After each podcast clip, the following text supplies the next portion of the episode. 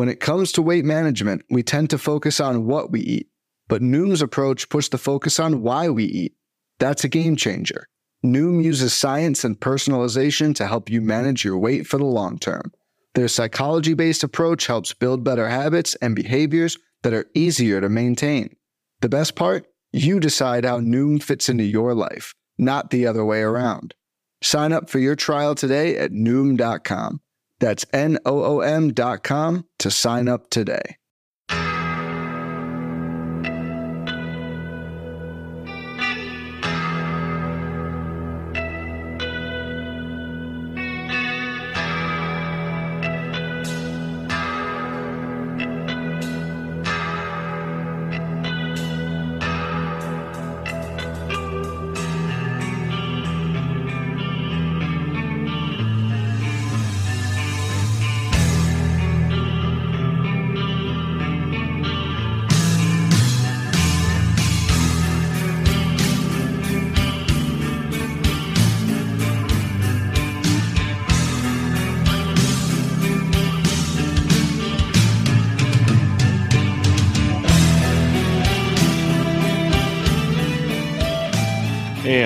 Everybody, to another episode of Benched with Bubba, episode 529.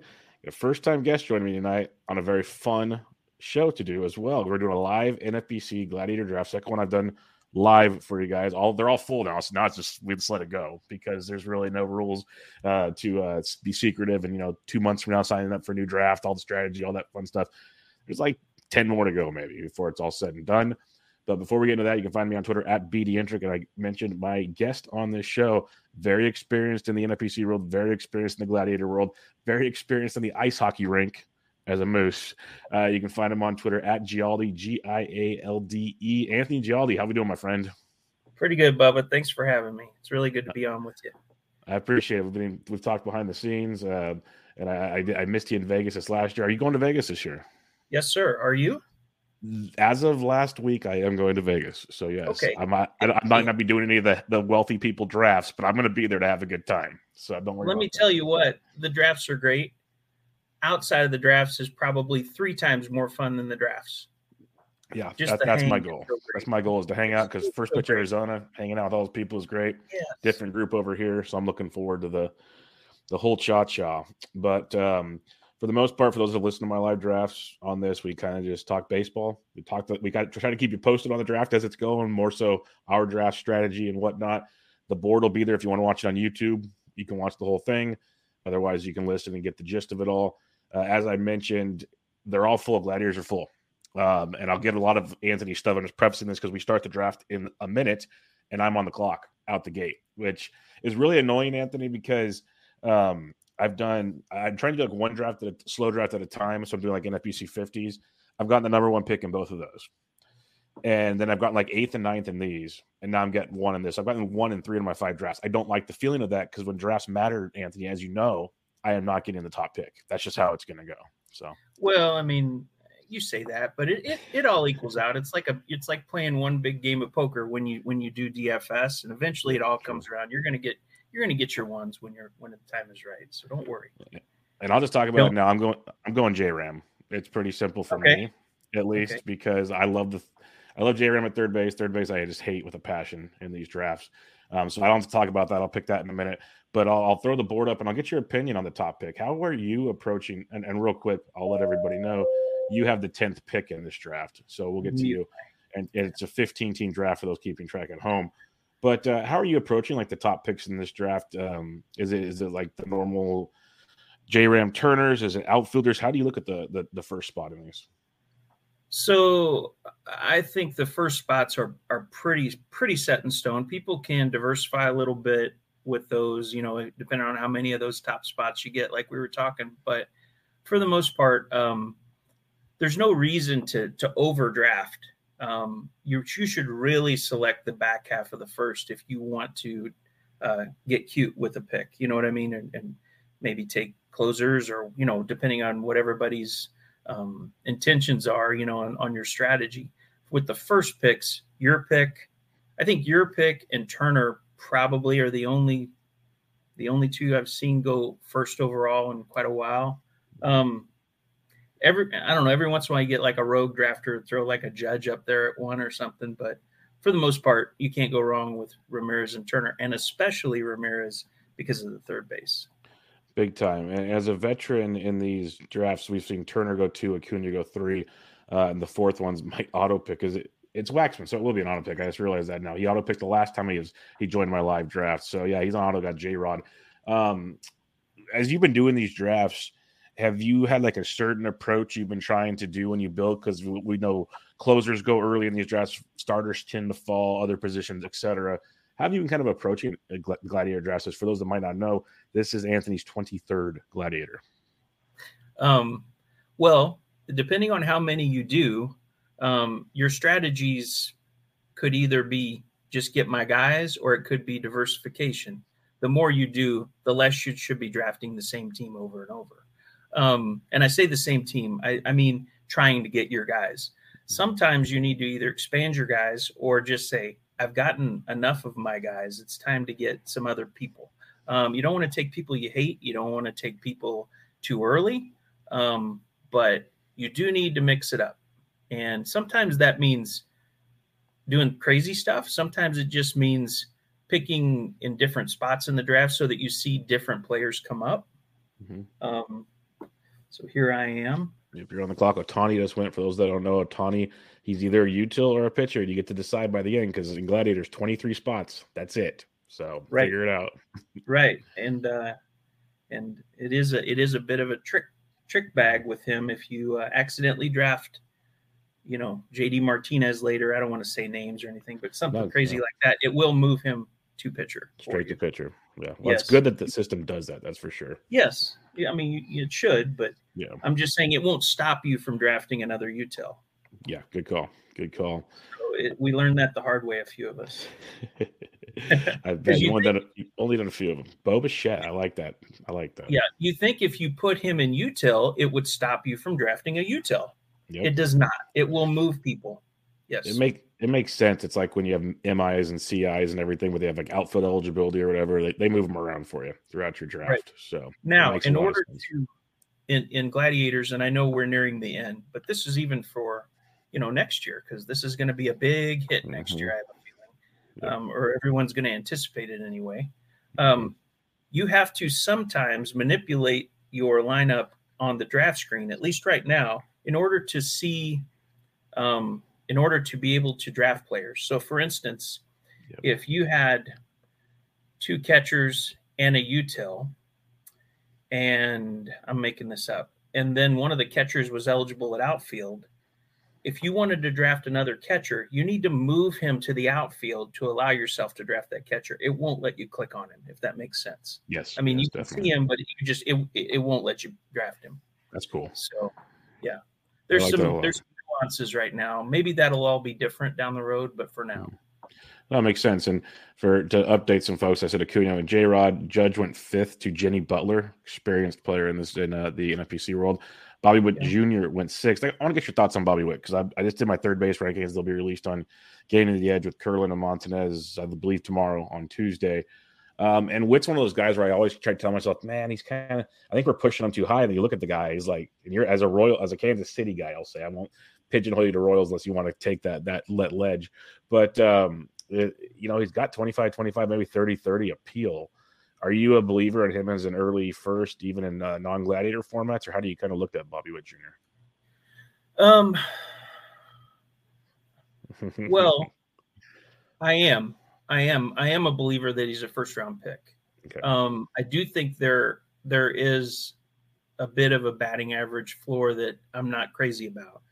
Um, I don't think he is in any danger of losing playing time. I think he's he's you know knock on wood durable and and I think you're getting you're getting what you think you're getting, but the variance is the batting average. And if you believe at his age that he's getting better, you you're really you really have to take him where he's taken. I mean, he's never going to slip. I'd say the lowest I've seen him in Gladiators is probably you know 10 11 i don't know maybe once or twice he, he almost certainly goes where he where he went there between six and eight so um, I, i'm a believer in him from a roto standpoint mm-hmm. because of the speed.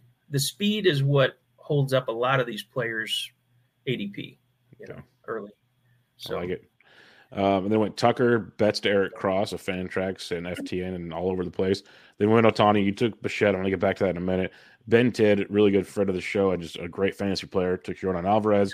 We had Soto. Uh, Shelly V joined us on this one. Uh, Freddie Freeman, what she took.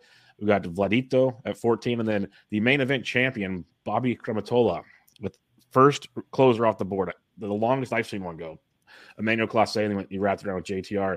And now you get the third base rush. This is why I went J-Ram early. got Machado, Devers, yep. so four third basemen off the board. And like I've always said, it's about eight, nine deep. Then it gets real ugly real quick. So as we're approaching your pick, you don't have to talk because I know Tid listens to this and maybe some others. But uh, you went shortstop. Um, so you got your pick and three, two picks now. Burnes just went off the board. Uh, you got Bichette, power speed. Um, are you just looking bat? Or are you going to change it up and go pitching? You, that's all I'm going to ask. I won't get any more details. So uh, there's probably. There goes Edwin well, Diaz. Second closer on the board. Yep, you're up. So um, I, I will take uh, the last in this tier of third base. So I'm going to take Riley uh, because I, I agree with you. Third base gets ugly really quick.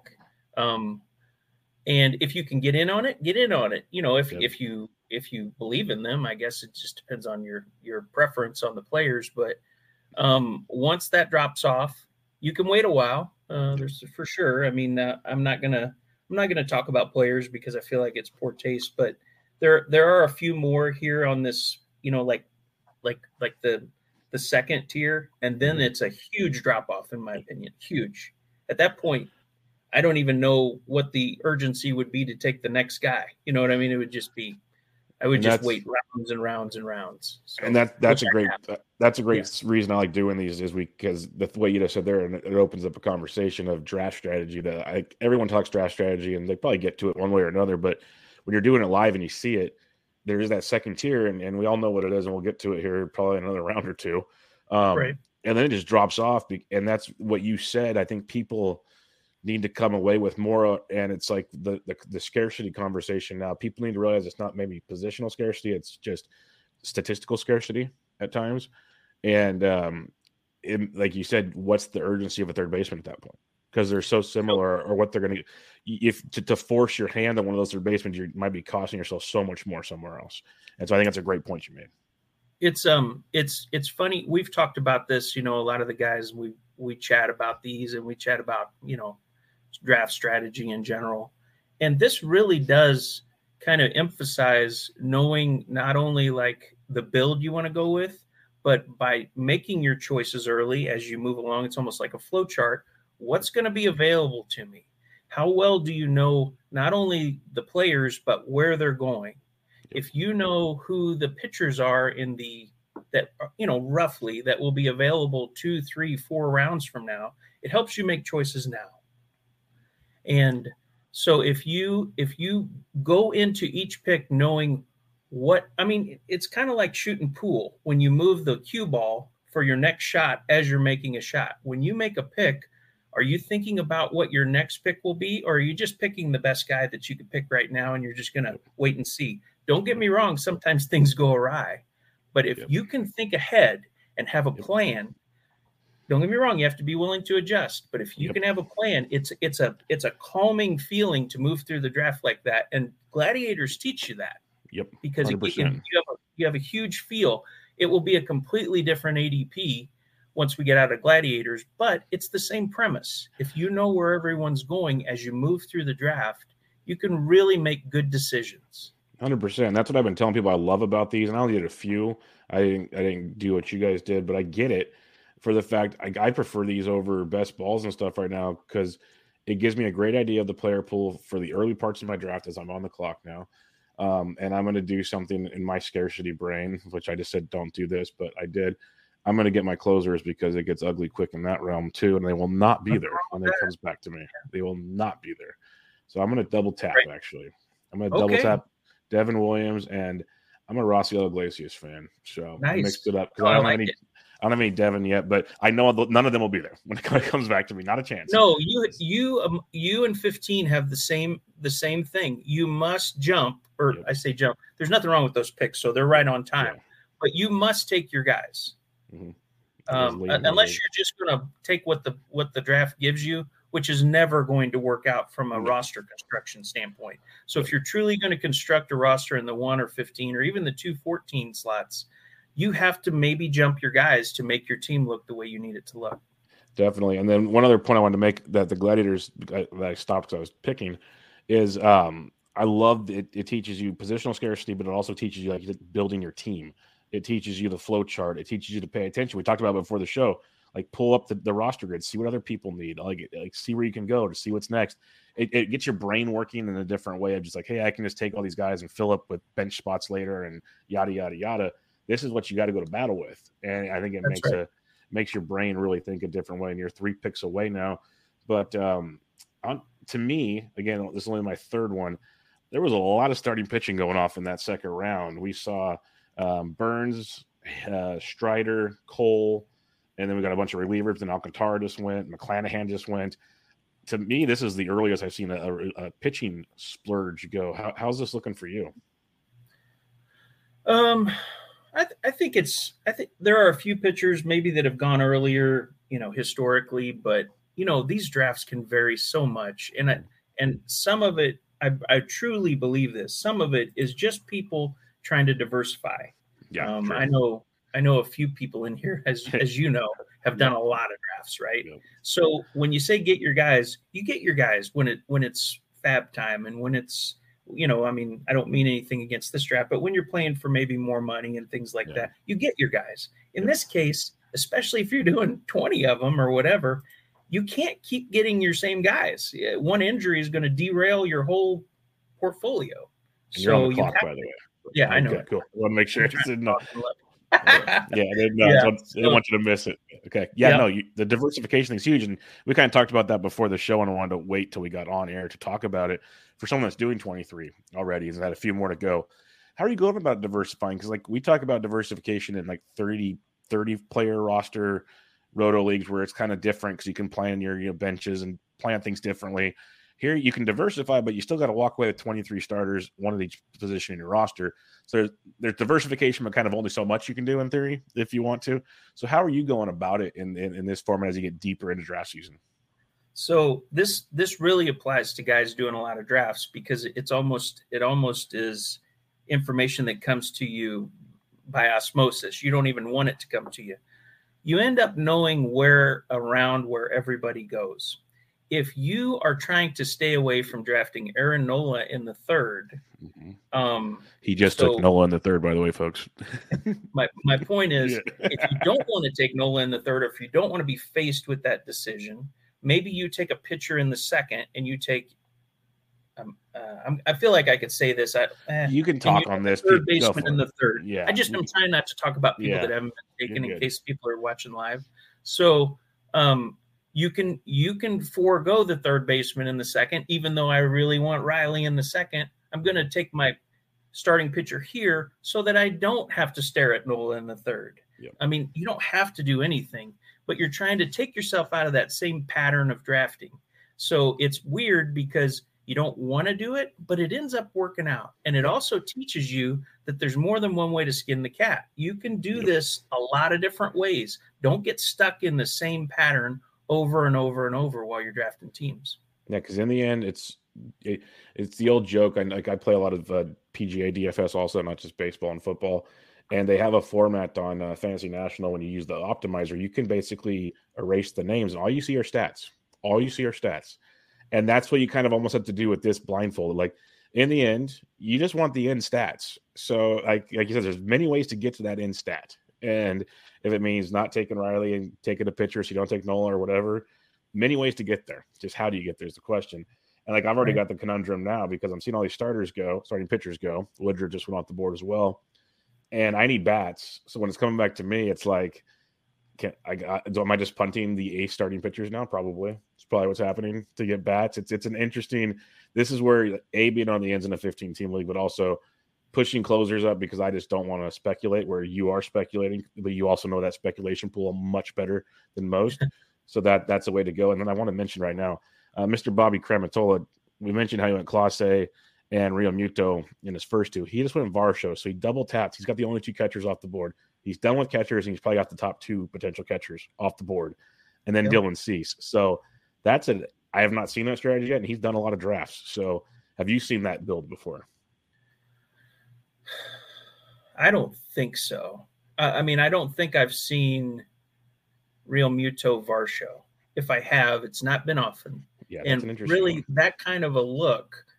Uh, I don't want to speak for Bob, but that kind of a look will change how he drafts. You know, and because now he's done with catchers. So when we're all looking at catchers a few rounds from now or whenever, um, he's looking at other things. When when we are, um, uh, you know, doing other things, uh, maybe he might he might have the wherewithal to to snipe people. You know, so it just depends on it depends on what his future you know considerations are as he's moving through this. I I know I've drafted a lot with Bob. He absolutely knows exactly what he's doing here. Yep. This is not a this was not something that just popped up to him. He probably knew he was going to do do this if it became available the, the, while he was waiting for that whole long run there. So he took Realmuto and he's like, "Don't let Varsho come back to me." I have a feeling this was a plan. You know. No, I'm with you. And that's it's a flowchart thing. It's like, okay, if he's here, I'm taking him. If he's not, I'm going to go elsewhere and and figure right. it out. So it's, it's interesting how I went uh, about that. I'm going to update some people while you're on deck and, and planning here. Sure. Um, round two, uh, are the main picks we, we talked about round two, but then I kicked off round three Iglesias and Hendricks, Romano, Alcantara. Jenny Butler took Michael Harris, Bautista, Arozarena, McClanahan to Cross, Semien. You took Nola, Altuve to Tid, Pressly, Woodruff to Shelly V, DeGrom, we mentioned Varsho, kicking off round four, Cease to Crematola, Mullins, Will Smith, Jazz Chisholm off the board. That's a fun one. And then Nolan Arenado. After you make your pick, I got a couple player questions of guys that have gone and kind of get your thoughts on them. Sure. Carlos Rodon, we'll start there. Let's start there. Just throw thorn in my side right out the gate, reminding me of the fun. Whoever takes Carlos Correa, automatically last place. That's all I'm going to say. Bad medicals. um, yeah. But um, I want I want to ask Rodon questions. I'm kind of a believer now. I want to ask you about Michael Harris. This is a fun okay. one because um, you're an like I said, very experienced, very qual- qualified NFBC player, and it's a fun player because he took the world by storm last year. Like just came out the doors gangbuster.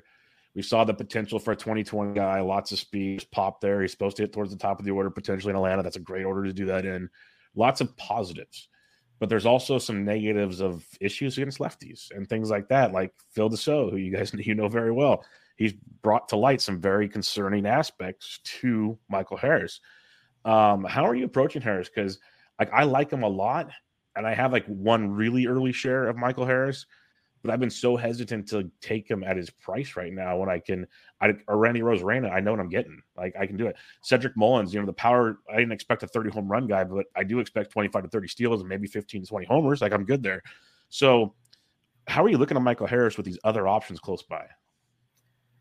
Um, I, I don't have a problem with taking Harris. I I think I would rather take him in the you know the mid third and on and that's that's wishful thinking because he often doesn't make it there.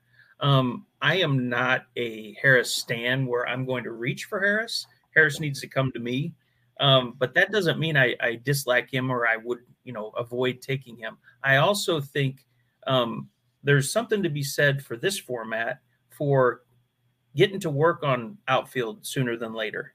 Uh, yeah. I haven't done it, you know. I don't know if you intend to, but outfield is a is a really rough rough scene after a mm-hmm. while, and uh, and there's nothing wrong with uh, tackling tackling outfield and getting the that speed. I think Harris's speed plays all day long. I, I understand, you know, maybe he doesn't hit 300, maybe he, you know, you know, all lefties tend to struggle against lefties, so that's not, uh, especially a young kid. I don't. Mm-hmm. I'll, I'll, just talk while you while you draft. Uh, the they, um, I was just looking at other things. Yeah, yeah thank you. Um, um, but I think that in general, taking Harris is more of a, um, it's more of a like a, not speculative, but it's like a, a home run type play. Because if you're drafting a kid that let's say could be 20, 30 or 25, 35 or whatever it, you know people think he'll be, I mean that's a huge player. I mean that's really kind of a late first round type of production that you're getting in the third, and the the the team context is great from lineup And also, you know, tools wise, it's not like he, you know, just happened into that season. He's he is that player. It's just we don't have a track record. He's awfully young and he's left-handed. Okay. Any left-handed kid is going to be scary versus lefties when they're young. I mean, unless it's Juan Soto, you know, everybody has trouble against lefties that's left-handed. At least at least a bit, at least a bit. So we'll see how it goes. I don't have a problem with Harris. I just he's not he's not been somebody that I have a ton of in this format, but I certainly would take him. You know, I, I, if he would have made it to me, of course, at ten in the third round, it would have been a snap call. Um, but, you made a good point. Like Jenny Butler getting them fifth pick, third round three, that yes. makes sense. But like there yeah. were so many, especially early drafts, not just gladiators, any draft. He was in mid second. Like it was. Yeah, that's where that's where it got tough. Point, it's opportunity cost, right? Yep. It's not about liking or disliking Harris. It's I'm taking him instead of blank. Yep. You know, and at that point you have to make tough decisions. I think once you get into the third, and it also depends on your roster, right? If 100%. let's say um, Butler, uh, Jenny really needed um, a closer because she didn't like closers, you know, that much she might be presented with in the fourth. Maybe that's the problem. She likes Harris, but she needed to take a closer. She ended up getting Kenley Jansen the next round, which is that wonderful. Well. So yeah, worked out really well. And the Harris move kind of coincides with Judge. Judge brings the power. Harris brings some of the speed. So now she's got that. Plus, she crosses off two of the outfielders because you made a great point there. Outfielder gets rough. That's why I didn't really want to take Teoscar. I saw some other guys. I started looking at the rest of the outfielder list already. I'm like, okay, I'll take Teoscar. We'll build around that later. Brought Story. I'm a believer in Story getting healthy and bouncing back in Boston, especially going back to shortstop this year. So I, I might be naive, but I know Duarte likes that. So he'll be on my side at least on that one. But uh, um, so um, I, am on the Story bandwagon. I, I was it was between Story and Seeger, who just went off the board right there at the sixth pick around uh, five. But uh, so I went Story and and and um, her Teoscar to get things going. But out yep, of my three I love, drafts, there, Bubba. I like him a lot. I hope so. It's like I was. I, this is what being on the corner. It's nice making two picks in a row, but I feel like I'm having to force things a lot right now. And well, it's, that's it's a, that's the nature of the beast out yep. of the one hole. What are you yep. going to do? You know, yep. it's, it's, not always going to be. It's not always going to be comfortable because um, you can really throw ADP out on the ends. You have to do what you have to do. 100. percent So, where with all your drafts so far, where are you liking? Like, where's your sweet spot right now? Tell me what you mean. Like, if you're doing your KDS, where's your sweet spot oh, right now? Uh, r- right now, um, I actually left this butter. I yeah. just, I, I, think I forgot to set it, but this is about where I want to be because I have tons of three through six, and I have quite a few like twelve through fourteen. Okay. So I um, I uh I actually like Ooh, this. I see a strategy you got going here, but wait, continue on. it, it, leads it leads me to diff- a different build. Uh, oh, this, I can tell. Area. Yeah. yeah. This is something that um that I thought about before we went on tonight. Um I generally have to uh, this is almost like a tell on on my personality, but I generally have to make myself take pictures because I love drafting hitters so much. Yep. I'm much better at drafting hitting. I'm very good at hitting and I struggle with pitching. So when I historically when I've made myself draft pitching, my team does much better. Yeah. so it's obvious that that's my Achilles heel, and so I'm trying to address that. Um, I've tried to do it throughout the Gladiator, sometimes well and sometimes not. But uh, tonight I thought I would um, I would get some anchors going early. Um, it's it's yeah. easier to draft. Um, it's easier to draft late pitchers and hope they work out. Mm-hmm. That's um probably it's probably a foolish thing in this because number one, you can't replace them. You know if they get hurt or or don't don't perform well, and number two, even if they perform okay, late your later pitchers, who were your early pitchers to go with them? Are you just catching up with the crowd by doing that? Are you just are you just even now? I mean, obviously drafting Strider last year in the late we didn't have mm-hmm. gladiators, but if you were you would have never drafted Strider and yeah, he'd never be on a roster. Yep. And um, so some guys will come out of nowhere this year, but they won't be gladiator picks. So you really have to prioritize what's what can I really expect to do late in the gladiator uh, pitching wise. If you don't feel super confident about your late pitching picks, you have to do this. You have to. You have to bite the bullet.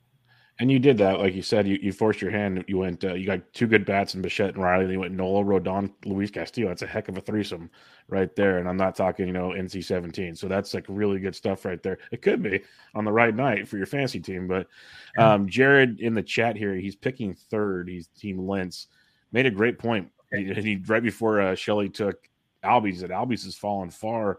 And she he she just or he just went at uh, pick 13 round five so let's talk about Ozzie mm-hmm. Albies for a second because Jared mentioned him, and, and he's a conundrum to me because I've I'm a Albies stan, and I even just took Story over Albies, and it was I was looking at both. I love Albies. The biggest thing for me is he has to at the top of the order. I just don't know if Atlanta's going to do that. As he falls down that order, we've seen his production just not be anything close to what he can be. We know he's a, a former like 25 20 guy, and he can't, was hurt a lot last year. So how's he bounce back this year? That's a million dollar question. But if he's going to hit six or so in that lineup, he can still be productive, but to be the five category guy we want him to be, not nearly as productive. And so that's the conundrum with Albies. How are you approaching Albies on this year, coming back from injury, and and, and the other situations in Atlanta? So I I don't have any Albies, and um, frankly, a lot of the reason that I haven't had Albies up till now is because he was going in the third. Yes, and I true. if if you're not if you're not thrilled about Albies, then you're waiting on a deal. The deals are now coming because yeah. I think Shelly got a deal in round five, yeah, but in the round five, that's a great deal. yes, that's my point. Yeah. So you can you can you can like Albies and still not want to take him in the third. You can dislike Albies and say I have to take him in the fifth. Yes. So there's that, both it, both trains of thought. You know? Let me clarify for listeners that should know this by now, but that listen to me talk enough.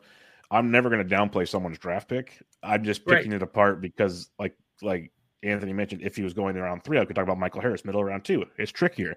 It's nothing against the player, and it's like the million dollar man said. Everyone's got a price. Like it'll, it'll hit the it'll hit the realm where it works.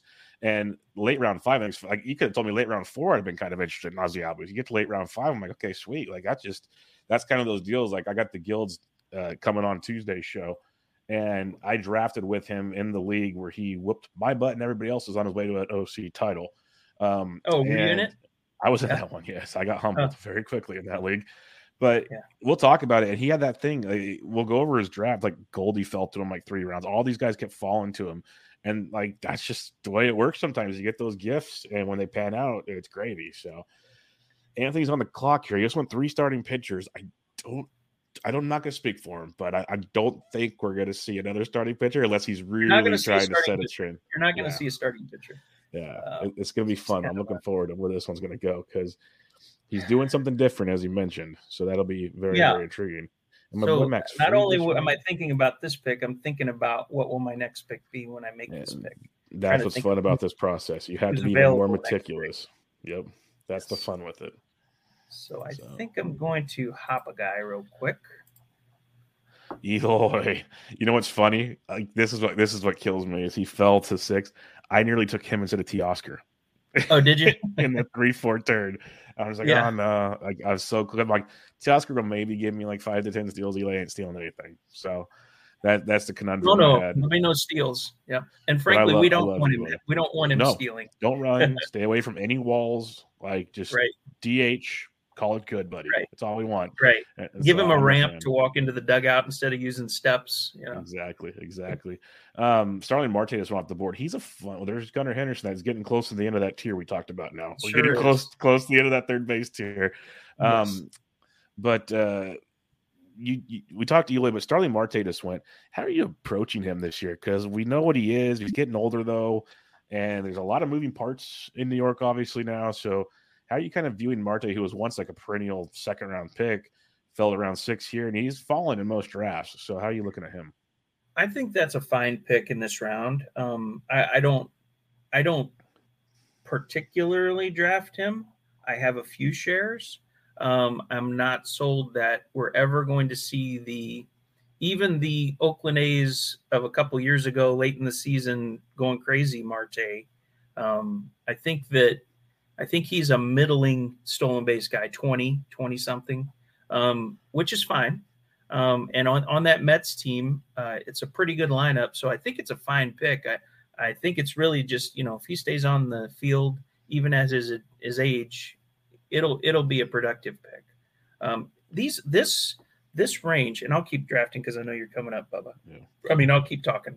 Um, this range right here is almost like a Goldilocks zone for me.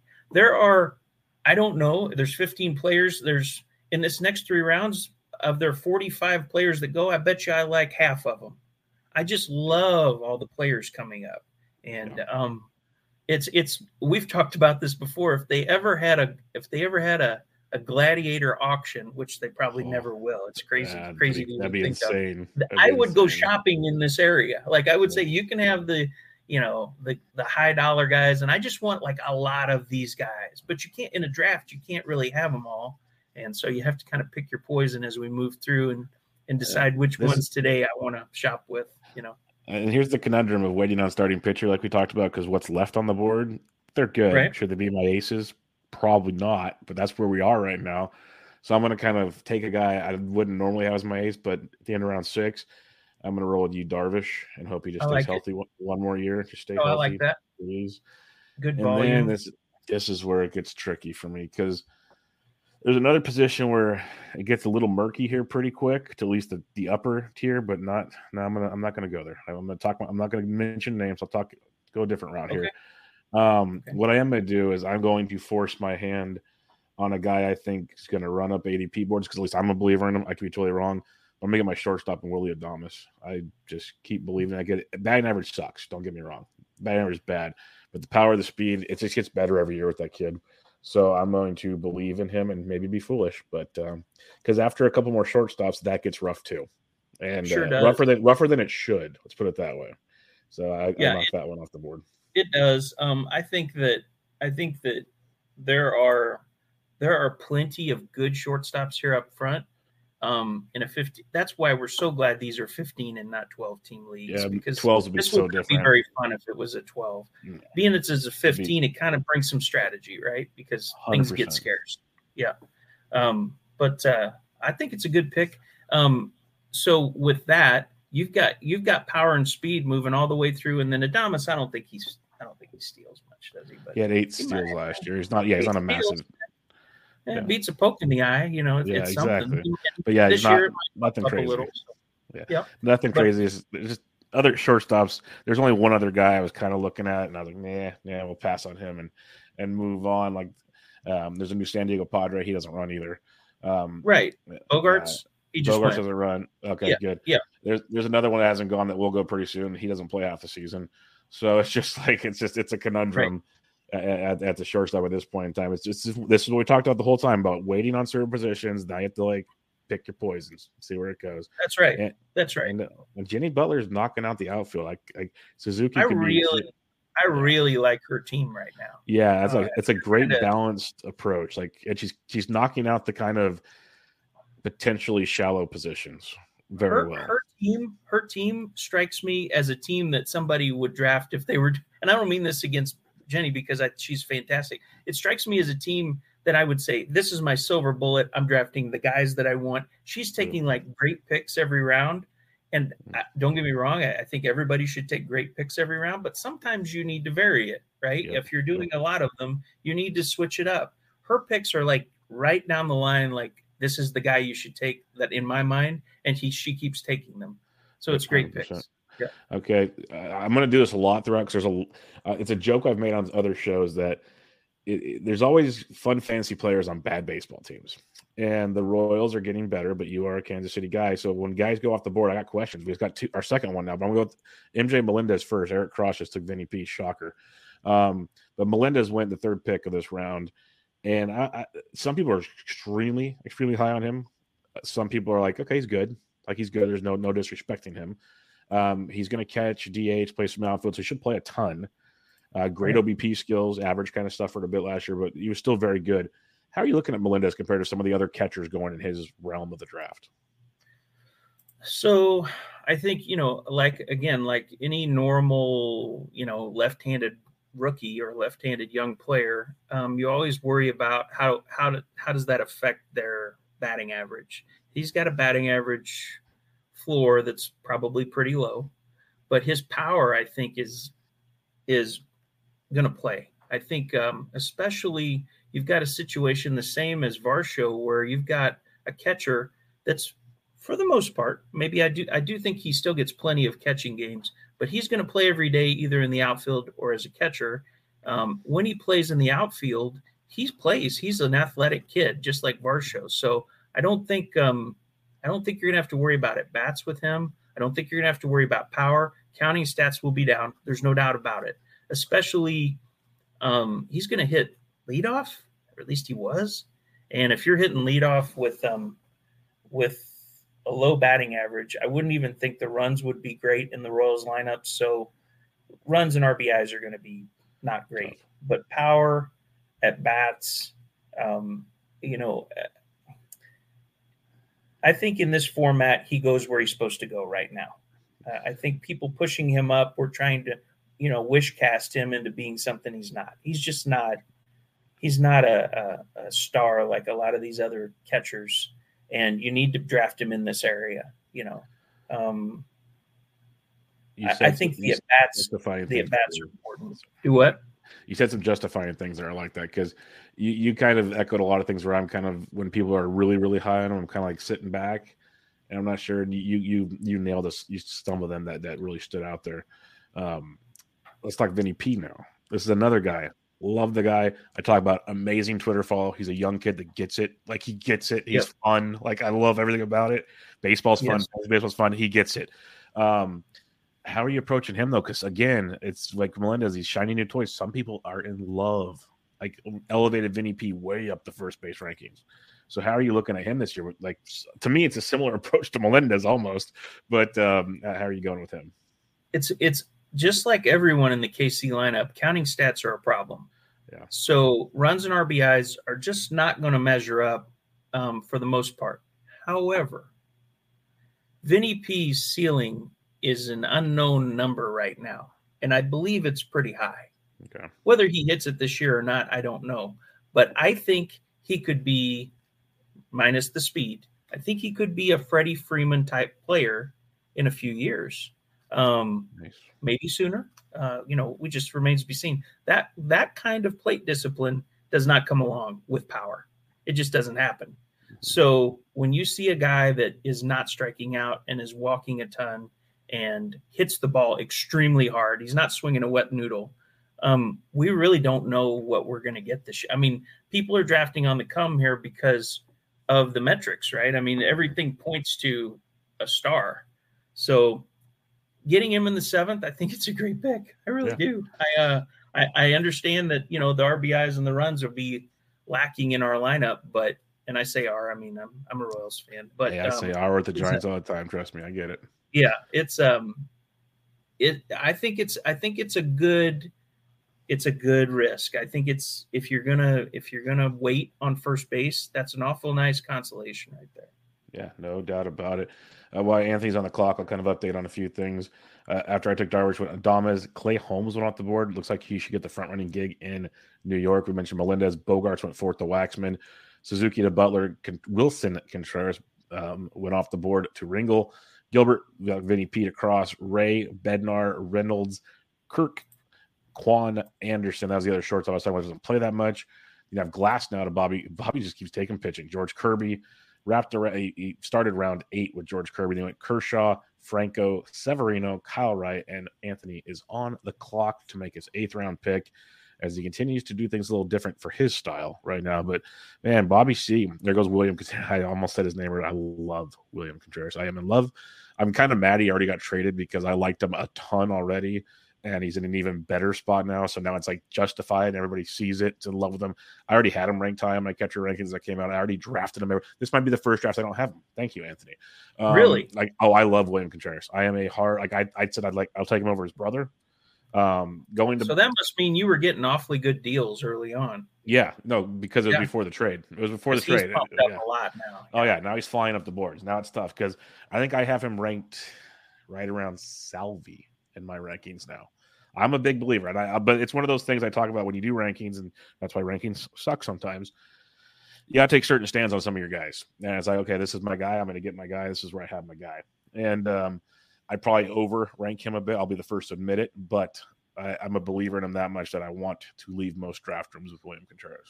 So, well, we'll you and Milwaukee. I mean, Milwaukee went after him yep. for a reason. Yep. And they went after Adames, and look what Adames did. Yep. 100%. So I'm not saying that um, you know he's God's gift to catchers, but I do think he's going to get a lot of run. And it sounds like he's kind of a pure hitter who's also a catcher. Um, you know, Mhm. kind of a I don't He's know. like Gary uh, Sanchez, but he has can hit yeah, for average. well, I mean, he's but he can hit for probably a- yeah, better version of that. But but yeah, I think he's gonna. they're just gonna they're gonna play him, you know, five days a week. I don't know. I don't know how many, you know, how many games he ends up with for the year, but he's gonna get a ton of run. And it'd be interesting to see where his stats end up because his he he can hit, he can swing it. So um it's uh that I have like one other share, I'm ashamed to say.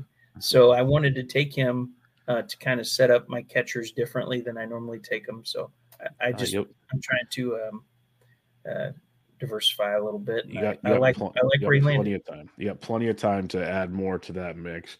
Um, now it gets fun. I guess I'm going to go all in on the Padres here.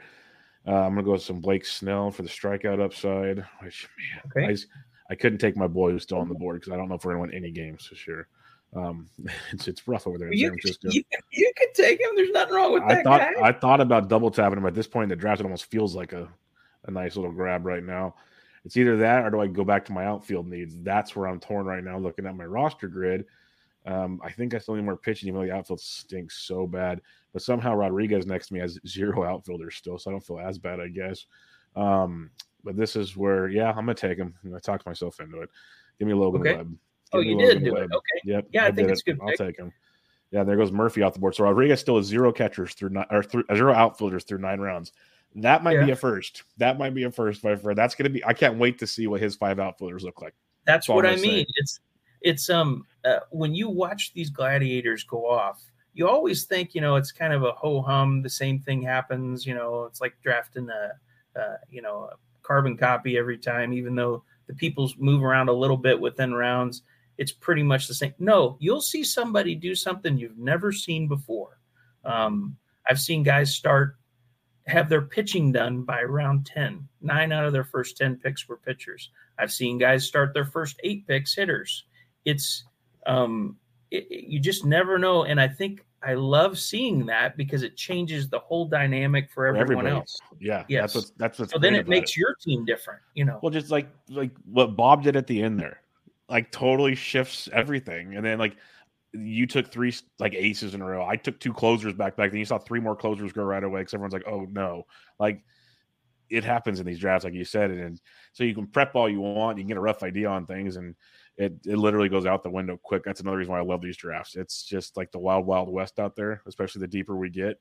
Um, actually, in theory, if you pay attention to the roster grids, it might get kind of easier the deeper you get in the draft, but uh, still a mess, still a mess all around. Um, one one thing I've asked a couple gladiator guys, I know I asked Fish and some others. Do you try to stack it all in these like DFS style stacking? I know guys do it in best balls. I am not I am not a stack person. Um, I don't think it gets you anywhere.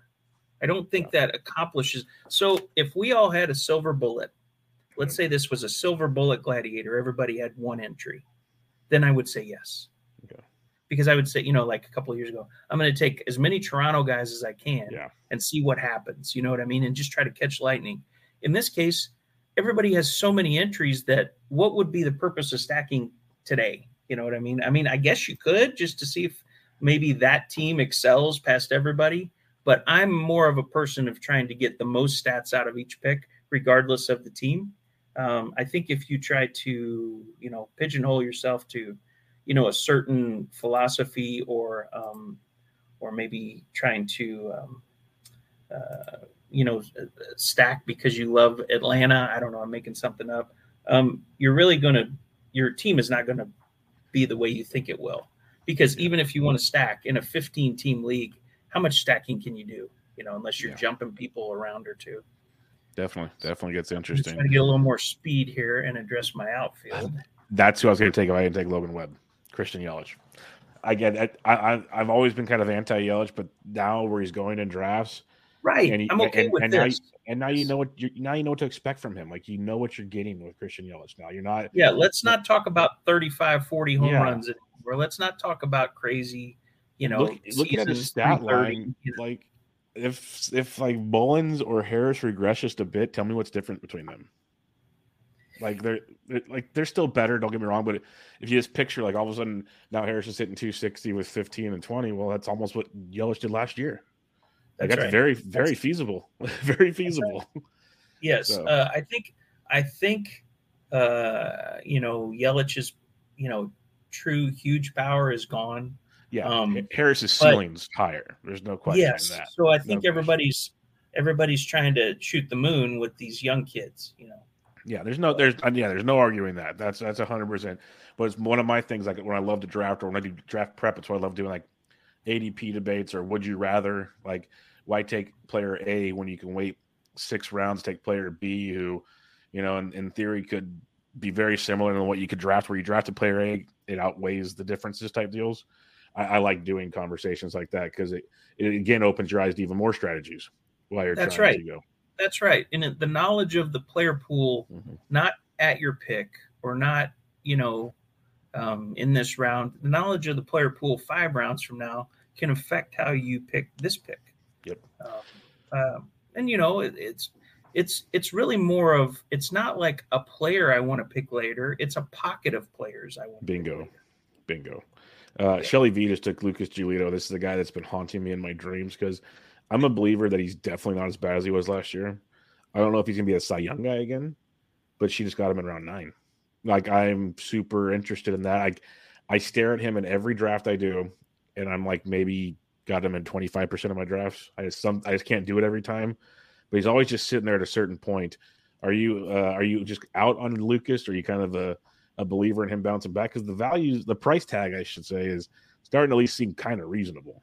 So he hurt me, and he hurt me bad. Yeah, he hurt a lot. Yeah, it was bad last it year. Was the, the, cut was deep, and um, I've got a couple shares in this just to be contrarian, and that was when he fell. You know, way past, maybe even lower than this, because everybody just refused to partake, and I was like, "Here's my chance if I was ever going to have a share." I am not, I am not, you know, searching him out. So, um, do I think he'll be better than last year? Yeah, but what's that really saying, Bubba? I mean, we don't even know what that means. That could be four and a half ERA better. You know, that could be. And the problem with these is you can't take him out. If you if you point. if you draft a grenade, you got to take it in the foxhole with you and just yeah. see what happens. Um, same thing with another guy that, that, will come up later. You know, that's, that's um, when you um, start yelling. That's when you start yelling. Is he hurt? Put him on the IL. Just take. Right. Like, I'll, yes. take the zero. Yes. I'll take the zero to break his leg. Yes, yeah. I don't mean that in a bad way. I know, what you're, but that's but that's the strategy. It's like we all talk about yeah. getting innings and at bats. There's a point where you're getting a negative in this situation. Is it really worth the the gamble here? So right, good, good right. Point. It really, it's a it's a really, you know, Gladiator is a is a is a balance between shooting the moon because it's really kind of like a big DFS contest, right? Mm-hmm. Everybody's got all these entries. It's like buying lottery tickets, and everybody's just trying to hit shoot for that overall. And also damage control, because even if you shoot the moon with Michael Harris, we've been talking about, what if you draft a guy later that has a five ERA over 175 innings? You're done. Yep. That guy will bring your team down so much that the the wonderful picks you made early are negated. And yep. frankly, who wants to finish in the middle of a pack Eh, you know, who wants to finish okay in the Gladiator? It doesn't get you anywhere. Yeah, exactly. You, you got to try to shoot the moon. Yeah, that's what makes it challenging. Is Anthony's on the board, so I'll, I'll chat some more and update things. I mentioned I took Webb, Sean Murphy, Nestor Cortes, Tyler O'Neill's down to round nine now, which is we've seen a lot of. Hunter Greene's a fun name to see where things go there. CJ Cron, Nick Lodolo is another one. That's why the Greene Lodolo seem to go kind of back to back all the time. But you had a slew of red pitchers went Greene Lodolo, Alexis Diaz, potential closer, in Cincinnati. Carlos Correa, that aforementioned name that should never be mentioned again, uh, went uh, pick nine of round nine. Christian Yelich to Anthony. Then Lynn Castellanos, who I'm a believer in a bounce back, so I like that value to me a lot. Gio Santander, Luzardo. Then to start off round 10, when Gleyber Torres, Freddie Peralta is a, an, interesting one to me because I'm torn on his health. Andres Munoz, Nico Hoerner. No, no pun intended on torn. Yes, there you go. Uh, yeah, very. I, I, I, sometimes, sometimes I do it even when I don't mean to do it. It's it's it's a bad trait I have. Uh, Christian Walker to Bente. That's a and that's in one he knows I'm not going to like because I love Christian Walker. And then you did yeah. one too. Uh, you did one on your last pick. Max Muncy. I am all in on Max Muncy at his price tag right now. I love that pick a lot. I think at around 10 for a guy at second base. Is second first right now or second, second third? third. Second yeah, second and third. In a format like this, it gives you a little more flexibility as you draft. I think that's outstanding. Right. I um I like getting that kind of power this late from a middle infield, you know. Bingo. So Bingo. I think um, you know, and it, frankly, if you have foregone third base this long, it wouldn't even have been a bad pick to to fill your third base slot. Um, so I, I think he's a good pick around here. Sometimes he slips even more than this, but I didn't want to play the chicken game right now because I have someone else in mind for next round that I would rather do than it. So the problem is like, so let's say I say, you know, I really want Muncy. Let's see if he makes it back. And he makes it back. And now I'm torn between him and the other guy I want to take. You have to think ahead and say, I really don't want to make that. I hope I don't have to make that decision. Let me take it out of play so that I can do the thing I want to do next. You know. Yeah, no, I'm with you 100. percent It's it's it's almost like playing mind games with yourself. I don't mm-hmm. want that decision next round. You know, not that he would have made it, but who knows? Yeah, no, that yeah, it's it's it's a it's a wild one. I'm already trying to. I'm three picks away or whatever. I'm trying to wrap my head around what I want to do. And um, I, I love the Muncy pick. I like that one a lot. I've, I've talked about it recently because in years past I've been kind of all out on him, but I'm just hoping like he still didn't have surgery, but I figure what we saw late second half is he's as right. healthy as he's going to get. I mean, he so he really mashed the ball late. He hit the ball super hard. He still walks a ton. Yep. You know, um, uh, um, uh, Turner's gone. So I just kind of, I mean, I don't know. I and and for, he could even, I don't know if he's going to play second. You know, since they didn't get a shortstop in free agency, I don't know how that middle infield's going to end up. Mm-hmm. But um, I'll keep talking again. No, you're good. kind of um, it's kind of interesting to see as long as he's quote, quote unquote healthy because you said he didn't have surgery. Let's assume he's he's at least serviceable or better. Um, it'll be interesting to w- see where where he slots in and you know what kind of production he gives. He's he's no spring chicken, so um, he's gonna he's gonna give you pop, and that's really all you can count on with him. There's nothing else guaranteed. He could hit 200 or he could hit 260. You know. Yeah, he definitely has both of those ranges in, in a big, yes. big way. Um, yes. This is where I'm torn right now. Do I play the injury risk game or just go for the gusto game? This is where it gets fun right here. Um, or I can get my shares thing like we talked about. Go get your guy. Let's well, go to the. Let, us just cancel all that. This is a guy I'm in love with, so I'm going to grab him now. Luis Garcia of the Astros. Let's oh, good pick. Yep. Yeah, I was gonna I was gonna go with a, an injury wrist bat potentially. I'm like, never mind. Let me just get a four starter since I waited so long. Go get Luis. Give me that one. So yep, I feel I a lot better about my pitching all of a sudden. Like it's yeah, you should. You should. You've addressed it here. You know, but the bats now still don't make me feel warm and fuzzy. So it's uh, it's well, it's there's fun, a lot of hitters left. The problem yeah. is as pitchers start to dwindle, yep. it's diminishing returns. Not only do the pitchers, you know, go down in, you know, level, you know, talent or whatever production, but they go down so precipitously that if you pass on them, the next time they come around, you won't want to take them even more. Yep. And it becomes a situation where you're like, I don't care. I, I'm just not going to pick this guy right now. I don't like. He's got so many warts on him and other people are willing to do that. And now you end up with it. terrible pitchers. Yeah, look at old Zach. Yeah, I'm not. Yeah, of course he could have waited. Waited. to elicit a response. Yeah, yes. he, he could have waited a lot longer on that one.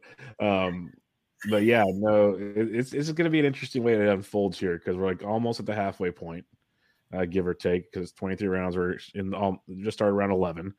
So we're really starting to kind of assess where we need to go, what we need. I like the Andrew but Jenny Butler's. I'm liking this team a lot, like you said. Just kind of like, well, she's the one that took Rizzo. I was going to take Rizzo instead of Ian Happ. That's who I wanted. And it's like you said, the diminishing returns are what kind of what you want in your pool. I'm like, well, now I'll just wait for you know farther down the list for me. That's the way I just look at the position. Right. But my point is, let's say I'm making this up. I don't like, um, you know, don't know. I'm making it. Up. I don't like Luis Garcia here. I'm going to wait. Wait till you see what's next. Exactly. Wait till you what, see. If you don't like him, wait till you see what comes back. That's so what's great about doing these drafts. Yes, these drafts like help with that because the very first one I did. It was the very first one for me and Bloomfield. We both live streamed. I believe you came in the chat at one point and was talking to us. Or yeah. you were with a group of guys that were in the chat. You guys were having yes. a good time. Yeah, we were. all, We were yeah. all. Uh, we were all on a Zoom call watching yeah. you and you know just chatting about it. And we were just li- like our reactions were as honest as they could be because we were just like, "Oh, what? Oh, oh, crap!" Because it was just, and that's how we started to learn the pool. So that's why I kept saying, "Okay, I'm going to do one slow draft at all times going on. I'm going to do." One gladiator a week, basically, just kind of keep seeing where the ADP moves, see where the thought process goes. I think it's a great format for that, obviously, coming to an end. But now you just jump into your DCs, jump into your best balls, whatever makes you comfortable. And then the big boys start up after that. So, speaking of those, I know we're talking about this draft and uh, you're on the clock. So, keep doing your thing and I'll ask you in a minute. But um, you, Dustin May, well, let's just go there. This is a this is a name. Uh, Dustin May. We know the sky is the limit for this guy, Carrot Top great stuff. Filthy, yes. like pitching ninja's best like dream right here. Like you couldn't ask for more. Coming off the injury though, what I'm are you uh, hoping for with this pick? I'm not crazy about Dustin May in a gladiator format. I'm more interested in uh, Dustin May in a fab format or even a DC where you this can. This is diversifications. What this was. That's what that was. I have okay. very little of him because I frankly have shied away quite a bit, and the the ceiling is pretty high. I mean, the ceiling yes, is 150, 100%. 160 innings of great pitching, um, and maybe a lot of wins. I don't know. We'll see what the Dodgers end up doing. But uh, I think that you know, in this round, it's not how much do you like Dustin May; it's how much do you like him against everyone else who's available. Yep. Yep. Right. Definitely. So yep. if you pass, are you okay with the next level down? Well, the next level down is not pretty either you better start getting on the horse, you know, and and get something done here. So I, I took a shot on him mainly from like a shares perspective, but I also know the ceiling is is great. So uh, you know, I don't mind it. Um, uh, I would really have liked to have had. Oh, uh, I missed on. Uh, I missed on uh, Lodolo and Greene there in the ninth when it was coming toward me, which kind of threw me off, and so I just I just waited now. Um, so, you know, you got to you got to get something done. You can't keep putting off the pitching. You can't do it. I mean, 100%. you can, but I don't know who you're going to get later. Yep, hundred percent with you on that. And that's why I, I kind of wanted to ask you this next one here is uh Shelly V took a name I stared at. I've been taking him a lot in drafts, and it's Giancarlo. And it, it, it's great to find at the outfield position where it's kind of rough, uh, especially this late, round 11, to get that kind of power potential in that round. I say potential because that leads me to my question here. And this is where I'm torn on him in this format. And I've taken him in this format, but I like him more like in a read like a redraft or a DC because of the injury risk. We just know what it is. But 110 games last year, 139 and 21. That's awesome. Russ 19 and 20, but then he had two full seasons in 17 and 18. Um, I think we need to expect probably 120 to 130. That's kind of realistic when it comes to Giancarlo. That still could be 35 to 40 home runs. Like right. that's still crazy. So how are you uh, looking into a guy like Stanton? And, and in general, you kind of said it with Dustin May. Um, these injury riskier guys, I'll say, because like, injury risk is a tough term. Injury riskier guys. How are you going about that? Because as we all know, we can't replace these guys. And I can talk some more if you want to make your pick, but that's my question for you. Like, how do you look at those? Like Harper won't go till the end or won't go at all. He'll go eventually, but he's out for half the season. Um, right. Players like that, Buxton, he'll go late in this. Like it's just kind of how it goes. I uh, I am uh, I am injury averse, or or at least I am trying to be in these. So I am trying to avoid guys that, you know, in general miss 20, 30, 40 games a year. Um, I don't have any Buxton. I don't have any DeGrom yet. I and so that doesn't mean they're bad picks. Those guys are fantastic players and frankly, me not getting them should make everybody feel really good because I generally make the wrong call on injury players and they stay healthy when I avoid them. But um, this is not the format to take a zero. It is not the format to take a zero. You are done if you're taking zeros. That doesn't mean other people won't take zeros, but I guess my point is why why play this game with one hand behind your back? There's no I in team, but there is one in Indeed, and that's the hiring platform that you need to build yours. When you're hiring, you need Indeed. Instead of spending hours on multiple job sites searching for candidates with the right skills, Indeed's a powerful hiring platform that can help you do it all. One of the things I love about Indeed is that it makes hiring all in one place so easy because Indeed does the hard work for you. They show you the candidates whose resumes on Indeed fit your description immediately after you post so you can hire faster. Join more than 3 million businesses worldwide that use Indeed to hire great talent fast. Start hiring now with a $75 sponsored job credit to upgrade your job post at Indeed.com slash BlueWire Sports. Offer good for a limited time. Claim your $75 credit now at Indeed.com slash BlueWire Sports. That's Indeed.com slash BlueWire Sports and support the show by saying that you heard it on this podcast. Indeed.com slash BlueWire Sports. Terms and conditions apply. Need to hire? You need Indeed try to keep try to get at bats. Think about this almost as if a DFS guy. I mean, yep. would you want a guy who is going to get pinch hit for halfway through the game? Maybe the Giants. You know, you think about like LaMonte Wade or something. I mean, as soon as they bring in a lefty in the middle innings, poof, he's gone, and they're putting you know Slater in, and you're like, I just don't I don't want to play that game. You know, I don't I don't want to take a chance of missing at bats. So I shy away from Stanton. I shy away from you know I mean, I'll just tell you. I mean, I'm, i would never take like um, uh, like Mondesi or something like that. Just not going to do it. Uh, there's no sense in it. You're you're burning your money. On the other hand, some people are, you know, kind of riverboat gambler mentality, and I respect that too. Mm-hmm. And if you can if you can make those stars align uh, for your team and get you know several i mean if you just did one i guess you just need to root for that guy to stay healthy but exactly. usually someone who takes mondesi also takes DeGrom, also takes Flaherty, also takes, you know, I mean, they're doing a lot of stuff. And before you know it, you're like, how is this going to all work out? How can 100%. you make all these guys stay healthy? So it's tough. We'll see, you know. I'm with you. And that, that's what's kind of fun. It's like you either shoot for the moon, go for the overall. Like people will say, like, I want them all. There's a point though, at the same time, how much risk is too much risk? It's just tough. Uh, well, it's, it was, not about, it's not even about like, are you trying to, you know, uh, take guys with super high ceilings? how many of these guys can you really expect to hit? It's like flipping a coin 10 times in a row and hitting heads. You just can't yep. do it. You know, you just can't do it. And that was the question like I asked Fish last week. It was um it was um oh, what was it? I, I literally just had it and totally just forgot it. Um it was about the risky situation and ha- how much risk is, is too much risk and he had a great answer for it as fish usually does and um, it just really brings to light like in this format how different it is and and and uh, why guys drop and there's a reason they drop like should you take that drop and it, it makes it very tricky and it kind of leads me to I, I was going to interject listener questions as certain players get drafted sure. On this one so let me make my pick real quick and then I will uh, ask the first question here now okay. I will take a first baseman in Josh Bell I love yeah. that pick. I almost yeah, picked.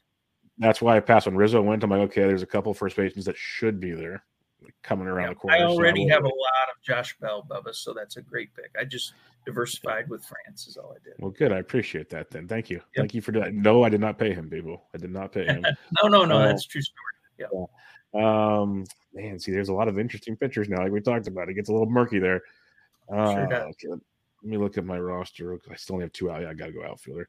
Um, this is one that I'm going full homer here, folks.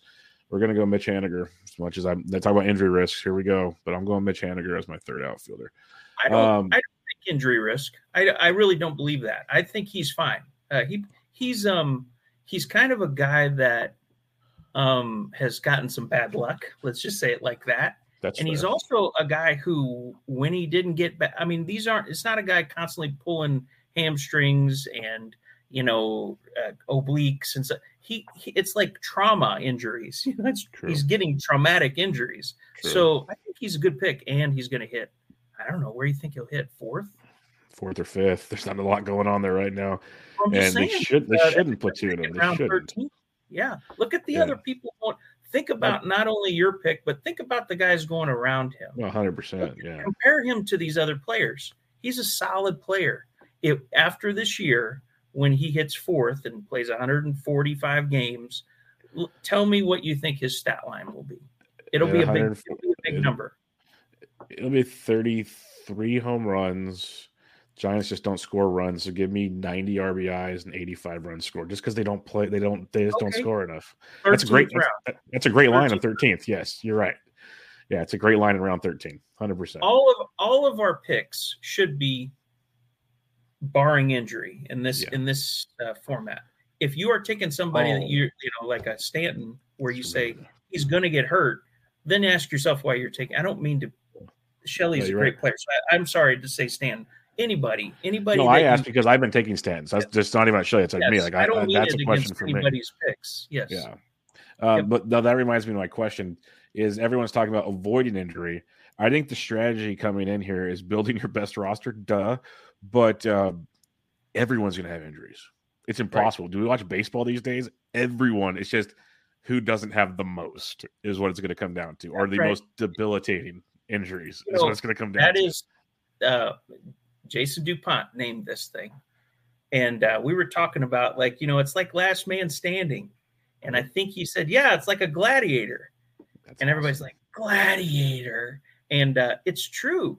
It's it everyone's going to encounter injuries. Everyone's going to, you know, not just injuries like you know just guys not performing like they would but injuries, I think, will be the huge, you know, um, uh, difference maker. You know, obviously. So. Yeah, it'll be quite interesting as Anthony's making his round 13 pick here. And then we'll do a listener question after he makes his pick. And I'm setting my cue. It's one thing I always tell people when I do these drafts, I do them in regular drafts. Set your darn cue. It helps so much when you're trying to uh, figure things out and wiggle around and see what's available. But first question I got for the show here Eric James Schmidt, great listener of the show, said, in this format, is it better to use a strategy that is highly duplicated by others, or is it better to go contrarian and try to be more unique? We kind of talked about it with your diversification spot, but how would you go about that in this format? So uh, I know Eric. I've drafted with him a lot, yeah, and I think good. it does depend on how many bullets you're firing into this. I think in general, you need to like let's say you were doing a main event or you know a couple main events or something like that. That's probably not a great example because of the overall, but I'm thinking about like um, um, a situation where you're not drafting a ton of teams. Um, you're going to want to get your guys. You're going to want to draft maybe a conventional team, if that makes sense. You're not going to want to, you know, punt pitching or you know, um, I don't know, you know, take a bunch of you know, crazy stuff early just to be different. On the other hand, in this, I have seen so many different um, ideas of of the way to strategize this to be different as everyone else. And in the end, sometimes, with the exception of the two rogue drafters that drafted nine relievers, sometimes you look at it after it's done and you go, that just might work. Mm-hmm. And so I encourage people to try to think up a new way to go at this instead of just cookie cuttering it every time you do it. On the other hand, there's only so many ways, you know, to to build your team when you have 14 other teams taking the rest of the good guys. So you're either going to be jumping guys in ADP to make a team look different, or you're going to be just taking guys, you know, just out of whack. You're going to be taking. I did one. I did one draft, uh, where I took first three rounds, three closers.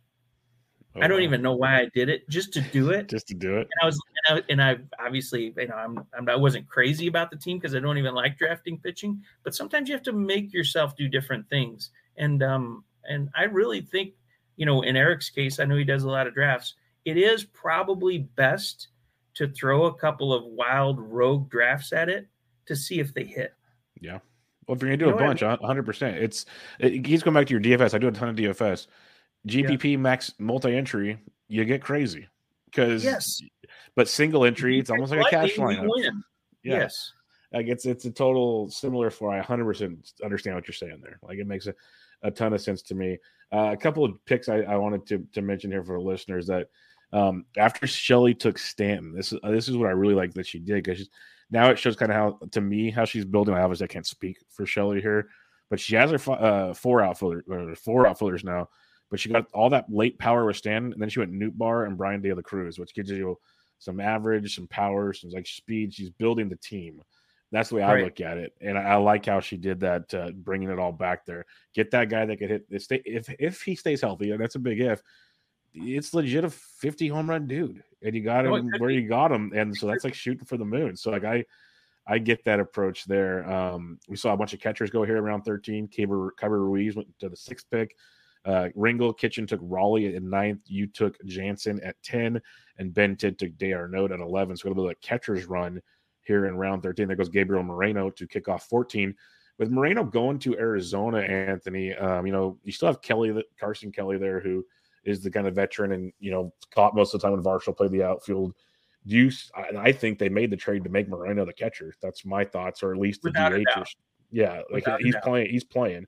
So how much does that boost him up for you? Like he's already gotten a boost even in this draft compared to earlier drafts.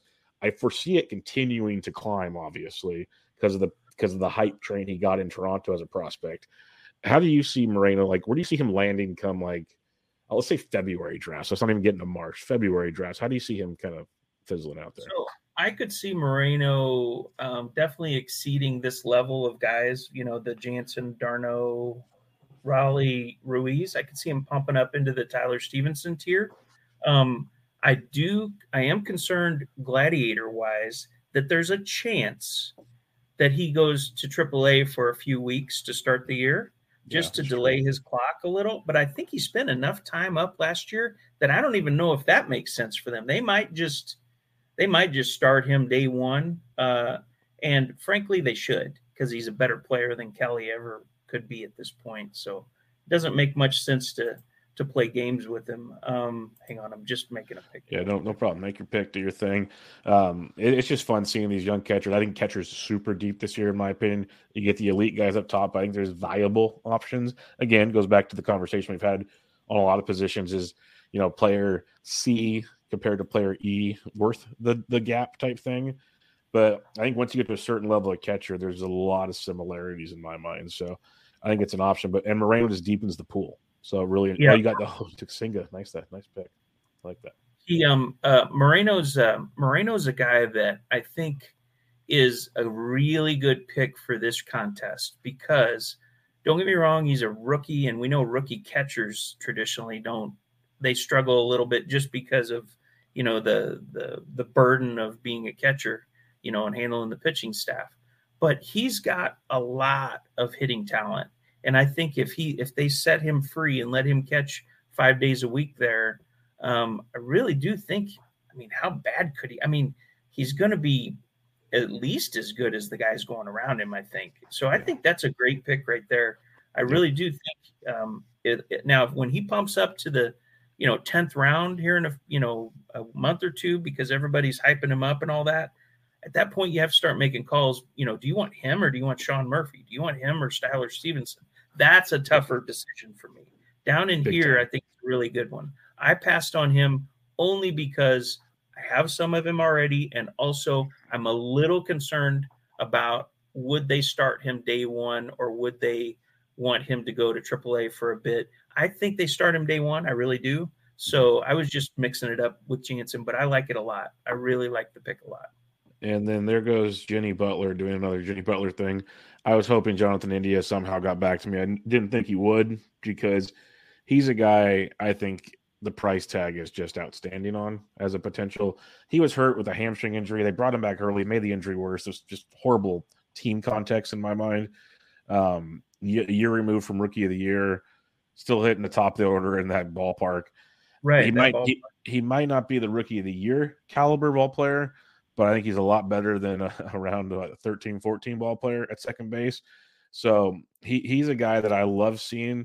And I thought he'd be going up in drafts by now, but he still is. Like Whit Merrifield just went before him. No slight on Whit. Um, and, and, and the trade the Jays just made actually probably helps Whit more, actually, to kind of right. lock in playing time. But I think that that value potential on India is, is a pretty sweet little spot to be in personally. I do too. I think I think there's some good values right here with um, with uh, Grissom Estrada. Uh, I'm not a Merrifield guy, but that's not that doesn't mean that he won't do okay. I just think you've seen you've seen the best you're ever going to see from him, and I think you, it's either going to be a uh, you know a gradual decline or there could be a cliff at some point, just depending on you know, he's a pretty pretty athletic, you know, um, uh, physique. So I don't think he's going to just fall off a cliff. But he also kind of swings a wet noodle. Mm-hmm. So I'm just not so sure, you know, that his 300 days are ever coming back. Um, but that's, you know, it, things are all relative. Yep. Who are you taking him instead of? That's what exactly. And that's that's the thing is that's why Witt like if he were to play 130 140 games, you got a guy that's going to hit 10 home runs and steal you 15 to 20 bags. Like that's right. And in that lineup, you know, I, I, really do think that's still a premier lineup. Uh, I don't think they're done either. I think I think the Varsho acquisition is they may have one more. Um, yep, they, they got more money to spend. Bullet. Yeah, yeah. What do I'm you think you. about? What do you think about O'Hoppe? Or I don't know if it's O'Hop or O'Hop. Yeah, what do you think? I think it's O'Hop. I love his hit tool. The, the million dollar questions, and it might be really dumb in this format, is do they play him right away? It might be the Moreno situation, like you said. He starts out in the minors for a few weeks he's their best option. Max Stassi, as fun as he is power wise, can't stay healthy, can't strike out enough. So, right. um, like the talents there, probably a better backup catcher. Um, O'Hop, he's proven to just be a, a bat in every stop of the way. Even in a little cup of coffee to end the season last year, hit the ball very, very well. He's got a great hit tool, as lazy as that analysis is. Um, so I like that. I love what the Angels have done with that offense this offseason. Like they, they are trying we have screamed forever. Put someone around Trout. No time. Yeah. They've done it. Like as much as we want to give them crap, done it. Like if at least Hop, they're trying now. Yeah, yep. they're trying. Got Urshela there, Drury's there. They got options. Let's put it that way. So I'm, I'm a fan. I'm a fan. And it, like part of me says they'll, they'll start them down low. Part of me, it's like if you're smart, you put them up there, let them sit on that dugout bench with Trout as much as possible as he'll learn more sitting in that dugout with Trout, taking BP with Trout than he will in the minor leagues. Like put him in that line. Um, so we'll see what they do. But that's my two cents with him. Right. Yeah. I just I, I don't have a good feel for um, what to expect. What uh how was his contact rate? Like is he a pretty good contact hitter or do you remember? Usually pretty good. Let me pull I can pull up his pagers right here. Just curious if he No, it's it's, it's a fun discussion. I haven't dove into him at all and so I'm just kind of curious what your thoughts were, and, if you had neither, that's okay. You know, you can no. pick people in this and not and not necessarily no, I've, stand. I've looked at I've looked at a lot of these things um, because I drafted him in a lot of places, but I just don't. I yeah, Fangraphs doesn't have. Oh, they might. Give me a second here.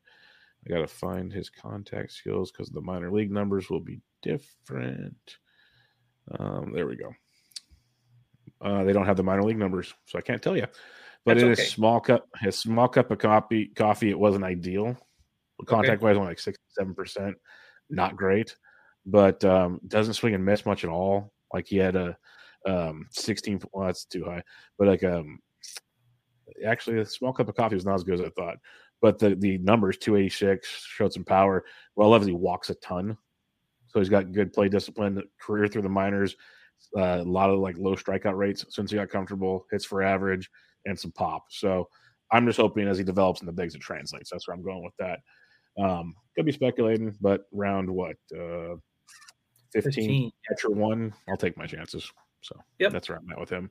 Usually he's my catcher too, because I usually get William Contreras before that. I have so many Contreras so hop teams, it's, it's ridiculous. Let me ask so, you this, if you don't mind me asking. Yeah, uh, how many it. how many gladiators have you done? Or this, this is my this is my third one. I'm okay. I didn't I didn't expect him to fill so soon. yeah, it became a yeah. like a mad rush there. And I, I get it, I get it, but like I was trying to do like just one a week to like not overwhelm it, but kind of keeping the flow. And next thing you know, it's like boom, boom, boom. And I was like, okay, well, there goes that. Um, but yeah, well, I love them. I think that um, I think that there will be um, there will be more of a method to the madness with everybody next year. This uh-huh. year, it's like everybody's just diving in the deep end and hoping they remember how to swim with this because nobody really drafts like this in November and December. This is new new trails for everybody um, live drafts in November. It's awesome. You it's know, like it's just the juice is flowing. I don't already. know that it's ever happened. You know? No, and that's why, like, um, you know, I, I'll talk behind the curtain all the time. I already have it written down in a note to contact all of you goofballs that started a text thread about the great idea of Gladiator. So when the season's over, I want you all on my show to like, how did this did this pan out the way you thought it would? Like just to, to look back, like the strategies, what worked, what didn't, just for fun. Like so, yeah, no, that'd be that'd be a great that'd be a great pod. You know, why the playoffs are going off and everything, we can yeah. do that. Yeah, we could do that. Uh, I can tell you personally, I, I, I never imagined it would be this fun. I thought it would just be something that was kind of like a side contest that got a little, you know, a little action, and we kind of just nursed it along, and it would be fun, and hopefully everybody would like drafting that early, and it it was like wildfire. I'll be and I think I'll be I'll be honest. When Waxman tweeted out he was doing a live show gladiator draft, I thought he was full of it. Like he usually like jokes around with stuff. I thought it was a complete joke. Like who the heck made this? Like who would draft this what? in right. November? Like who's doing right. this in October right. or whatever it was? And nope, sure enough, fill up over a hundred of them. no, I mean it's it's um I think the price point is good. I think the the don't get me wrong, like there's some strategy to it, and obviously, you know, you can anybody can mess this up, but it's it's just a starting lineup. So it's just deep enough that really, do you really? It's not like a 50 round DC. Do you really need to know everybody to do this? Not really. It's a good way to dip your toe in the water and kind of get to know the starting player pool, kind of. You know, it's basically, let's assume this is somewhat the the player pool that would be starters through the first 23 rounds of mains and OCs and things like that if they ran today. I mean, for the most part, you're drafting the best 30 catchers, the best, you know, 75 outfielders, things like that. So um, this gives you a little feel for where everybody is, you know, um, where everybody goes and who you like, who you don't. And um, it's it's really going to change the the landscape of drafting moving forward. I think.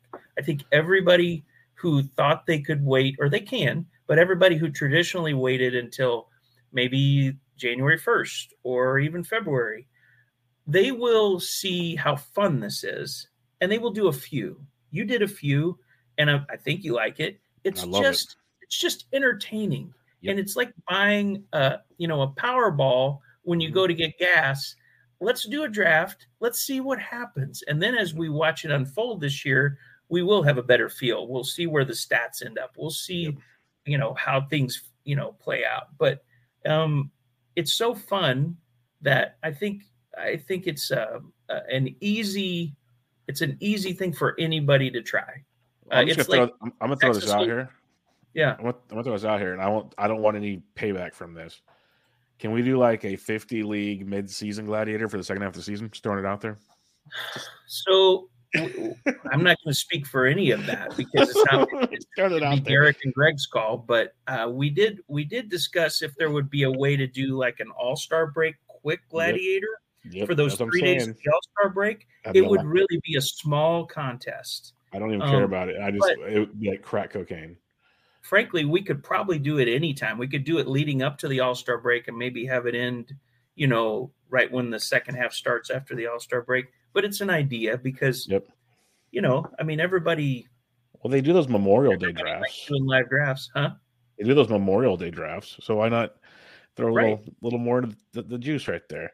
Well, right. while Anthony's on the clock here, I'll give you guys a little little run back of fun here after the hop pick. It was Lance McCullers went off the board. That's an intriguing one. Carlos Estevez went to Lens. He should be the starting closer in Anaheim for now. JD Martinez to Waxman, Seranthony Dominguez to Jenny Butler, and that leads to a question we'll have in a minute here. Alec Bohm to Ringle, Sandoval to Wilden, Cross to Detmers, Laureano, Montas, Gray, Will, Big Willie Myers, then Dylan Carlson. So Shelly V adds another outfielder. So she's qual- she's got the outfielders figured out. She's got that locked in. I like that a lot. Alex Cobb, and then it gets fun. Bobby, see, Evan Phillips. He already has Emmanuel Clase. And then he went Craig Kimbrel. Craig Kimbrel. So once Anthony makes his pick of Jake Cronenworth right there, with the Crone Dome, rake Cronenworth. Um, so Anthony Dominguez went 15 5. Crematola took Kimbrel at 16 1. Anthony. Our buddy Richard Sands had a question that turned into more questions, but we'll start with the basics here. Where do you predict Kimbrel will go? He signed in the middle of, the, of my slow draft, making my earlier Seranthony Dominguez pick look poor. Maybe I should have grabbed Kimbrel too, but failed to do so. I always went seven starters and two closers. He's talking gladiator formats, of course. And that would have changed my strategy. He would have had six starters and three closers, two on the same team, which would have made things a little different. But I think we think Kimbrel's the guy. I'm not 100% sold on that. I th- he should. Like we we know Philly likes just to add depth. Alvarado's still good. You got Dominguez is still good. They got a pretty hefty bullpen there. Um, so where do you see Kimbrel going? Because I think enough talking heads or at least thoughts will have Kimbrel as the closer for a little bit. How do you foresee that affecting drafts? I would imagine that they would. I don't think Kimbrel. And I, this is really presumptuous. I don't think he's wired to be a setup middle relief guy. I don't think so either. He's he's not done well traditionally like that in that role. So they would like for him to at least share the closer role, I would think, you know. Um, he is also not a he's he's not a, um, a, a cinch to to even put up good stats at this point. I really question um, what you're going to get out of Kimbrel, only because I do think you'll get some saves. There's no doubt he's going to get some saves, but he he cannibalizes the saves from Seranthony if you take them both. You're really asking for trouble with Kimbrel, I think. If I had to pick one, I would take Seranthony and pass on Kimbrel, knowing that Seranthony's saves have gone down. Yep. You know. Yeah, I'm kind of with you. It, it, like it, it, hurts Seranthony more than it helps Kimbrel. So yeah. Yes, I mean, of yeah. course, Kimbrel gets saves, but what are you drafting? Are you drafting another grenade? You know, is this going to be a five ERA with a 150 WHIP, or is it is he going to be able to figure it out again? You know? And personally, like uh, I don't think I'm giving anything away. It's a 23 round draft. This is more of a draft and hold situation. At that point, if you're in a DC, just give me Jose Alvarado 10 rounds later, 12 right. rounds later. I'll take my chances there. I don't think he gets right. picked in our, our draft. So, but um, no, he, yeah. he usually does. Sometimes, yeah, but maybe. in those draft and holds, go take him in round 33 or something. Go, go do that. I'd rather do that than fight over Seranthony and Kimbrel right now. That's that's my two cents on the situation. But uh, we'll wait and see. And I will be picking here shortly, and I get to figure out how I want to screw this up some more. What are you uh, thinking? Do you have any? Uh, do you, uh, do you have any lines, or I need kinda... some more outfield help. I still okay. need I still need either a corner or middle. I need an outfielder. Um, I could always use pitching, and I have a lot of pitchers I like right now. That's the difference compared to other positions. Pitchers. Let's see how many you've got. You've got two, three. You've got six pitchers, so you got three yeah. to go. Three to um, go. I got two closers, four starters. I'm not going to get another closer. If you draft two okay. closers early, like I did, you pretty much go seven two. What? What? Okay. What do you prefer, seven two or six three starters to relievers? So I started doing just almost nothing but seven two. Um, and then I started thinking about it, and I said, if everybody does seven two, let's say most, I, you know, I, of course, thinking about K's and wins. Go ahead and do your picks while I talk. Um, I thought to myself, um, you're gonna you're gonna want to keep up with those guys going seven two on the K's and wins. You're gonna want to. You're not to want to go six starters. You're to need to go seven and keep them all healthy to keep up with the other guys that are going seven. But then I thought, okay, well, the seventh starter, unless you really invest draft capital, your seventh starter is probably not a great pitcher. I mean, it's okay. It's somebody later. It's a guy you're taking a flyer on. Who knows who it is? Assume your seventh starter is not great. What's better for overall points? Is it saves and great ratios, or is it those Ks you get out of that seventh starter? And I don't know what kind of wins you could even expect out of a seventh starter. So I think there's a little give and take, and I think six three could could take this down too. I really do. So I've done quite a few six threes, and um, just to just to mix it up. I don't think you can. I don't think you can do five four, but I've done one five four just to be contrary. But I think six three and seven two are both in play. Mostly, I have seven two. Mostly, okay. That's what it feels like. Eighty percent or seven two. And it feels like if you get two of the quote unquote high end elite closers, why would you get That's another right. closer when That's you get right. a starter, get the innings type thing, get the counting stats? That's right. That's exactly right. So, and you know what? It, it, it's it's uh it's also like don't don't force it. Um, if you if you have if you have so I have one closer. So let's say I keep waiting and I take somebody else. Well, if I get to the end and the the relievers that are available are just not great, I'm not just going to take a reliever just because I waited on relievers. I'm I'll still go 7-2 with only one early closer because I'd rather have quality than quantity on the yeah. on the relievers, you know. Yeah. yeah, I'm with you there. That's a good good point on that one. It's been a fun. I think Jay Mitz asked that with Shocker. He's doing a million drafts, and he asked us that last. I'm not even gonna. I'm not gonna give him any information. I should be asking him questions. Okay. Yeah, he's been so many. He's got a question for us later, but it's not really a fantasy, more of a real life. So we'll get to that towards the end of the show. But um, he's a good dude. He jumped in the first live one that I yeah, did. he's a great. He really is. really, really good dude. Did you hear Um, his uh, pod with Zach? I don't know. I have not yet. I didn't listen to much this past that week. was his I'd first pod him. ever. I That know. I'm jealous. I'm kind of angry. really, he's I'm really good. Yeah, I'm, I'm gonna have to get him on the show now. So Yep, he's he's, he's really on the list. It's it's hard for me because I like getting a lot of first timers on, but if you're not in the industry, I don't know if you like the podcast because you just if you're just Right. playing, if you're just like playing, and now I'm realizing almost everybody likes to talk. Why don't we? We talk baseball. This is what we do. Simple simple game. Um, Well, I have so to say, you know, the guys who who who do fantasy and are poker players, oh, they just fascinate me because I love how their mind works. Their Mhm. mind is in poker mode while they're playing fantasy baseball, and it just I really really like how they look at things. Uh, Mitzef is is a is a super sharp guy, um, as are most of the poker players. They're playing um, 3D chess. really recommend you know listening to their pods when you get any of these poker guys on. Yeah. They're good. They're real good. And then there's the robot Phil Dussault. So that's a whole nother conversation. But Right. um, he, he- he's he's a monster in his own right. All right, let's let's let's have some fun here. Let's see where your, your team's going here, build wise. You got your, you got your two catchers. You got your infield almost filled out. Only two outfielders though. So how are we feeling No, I've, I've, right now? I've really, I've really put myself in a in a bad spot. I have outfielders that I want. Um, Okay. It's it's fine, um, but you have to you have to decide what you're going to hitch your wagon to.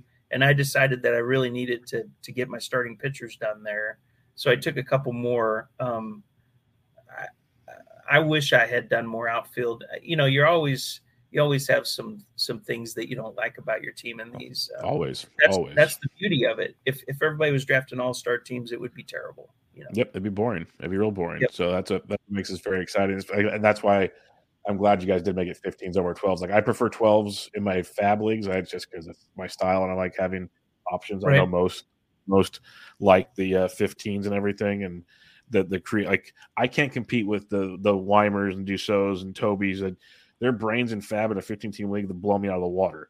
I know that. I know my strengths and weaknesses. that's not true though, Bubba. I promise you, the more 15s you do, the more you like 15s. I I don't think mean that against I think it's more the I think it's more the time. The I, I see what they do time. time wise. I see what they put into that. Like I'll talk with Toby on our Tuesday shows recapping Fab, and he'll mention something. I'm like, how? How? He's like, oh, when I was up at three in the morning, and I'm like, well, yep, there we go, problem, they're solved. I'm not there, Right. but um, how many I- uh, how many fabs do you usually do, Bubba? And uh, I'm not going to hold you to it, of course. No, you know, every- just no, like ev- every- traditionally, how many do you like? everything usually changes, but it's usually give or take like seven. Okay, Yeah, give or take. Some years more, but I've really tried to keep it in. Like I'll do TGFBI, I'll do tout, um, and then I'll have a couple OCs and a couple other things. So I try to keep it somewhat down. What about you? What's your what's your portfolio looking like this year? So this is going to be the year that I really try to consolidate my fabs into, you know, maybe a uh, like a higher entry. So take two smaller entries and do one higher entry fab. Uh, I say that, and that'll all go out the window when March comes and I can't control myself because I'm an idiot. But um, That's my I- I problem. really- 100 percent with you. Yeah, I don't know about you, but as the year goes along and you're doing your fab, some teams fall by the wayside and you spend more time on fab that ones that can make you money or that can win the league. So I really enjoy crunching the league and diving and looking at what my team needs, what what your team needs. Um, you know, really thinking about some players instead of just throwing everything at the wall in a in a bulk fashion at Fab.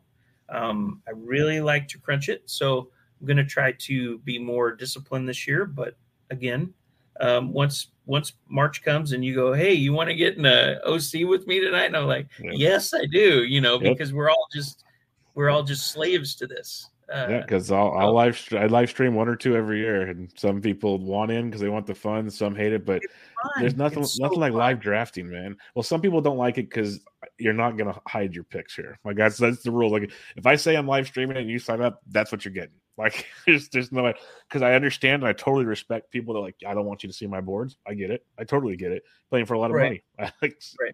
But it's like one of the stipulations out the gate. If I'm if I'm, I if I'm doing um, this, you know. Yeah, I think if uh, I think if if people are doing these, especially this early in the year, don't get me wrong. You know, I like I like the people that I've picked or whatever. These are not the people that I'm necessarily going to like in March. I can tell you that a hundred percent. I haven't I haven't done my deep dives. I haven't, you know, I haven't really crunched everything. When Gladiator ends here in a couple weeks, three weeks, I don't know what it is. Um, I'm probably going to really take a deep dive for what I'm going to want to do in February and March. And I really do think most of the guys who have been drafting early are not are not uh, are not feeling like these are their guys, you know, for 2023. Everybody's just kind of seeing how it feels. Look at old That- Bob. that was going to kind of lead me to yeah, Bob's team. He's and you, like you said, it's a plan of his, but he's really taken some intriguing moves here. Esteury Ruiz right there in round where we in Yep. seventeen. Um, Yep. That's that's a big or 18, eight on the turn right there. That's a that's a big one. Um, it- I was kind of kind of asking you. I think you kind of answered it. There's you've done a lot of these gladiators. We talked about how it helps with the player pool, kind of how to form things, look at positional and and statistical scarcities, look at all these things. But you also just mentioned how you're gonna probably you're gonna deep dive and realize maybe I do things differently for my fab leagues coming up. Right. Um, is there anything that stands out now that you're like like you already know in your head while you're drafting now you're not going to do this situation come fab period like it's strictly a gladiator format type thing Ob- So like, I can obviously you can wait for positions later but yeah I can almost guarantee you, with no offense to our man Toby, I would not do pocket aces this year. I don't feel like it's necessary this year.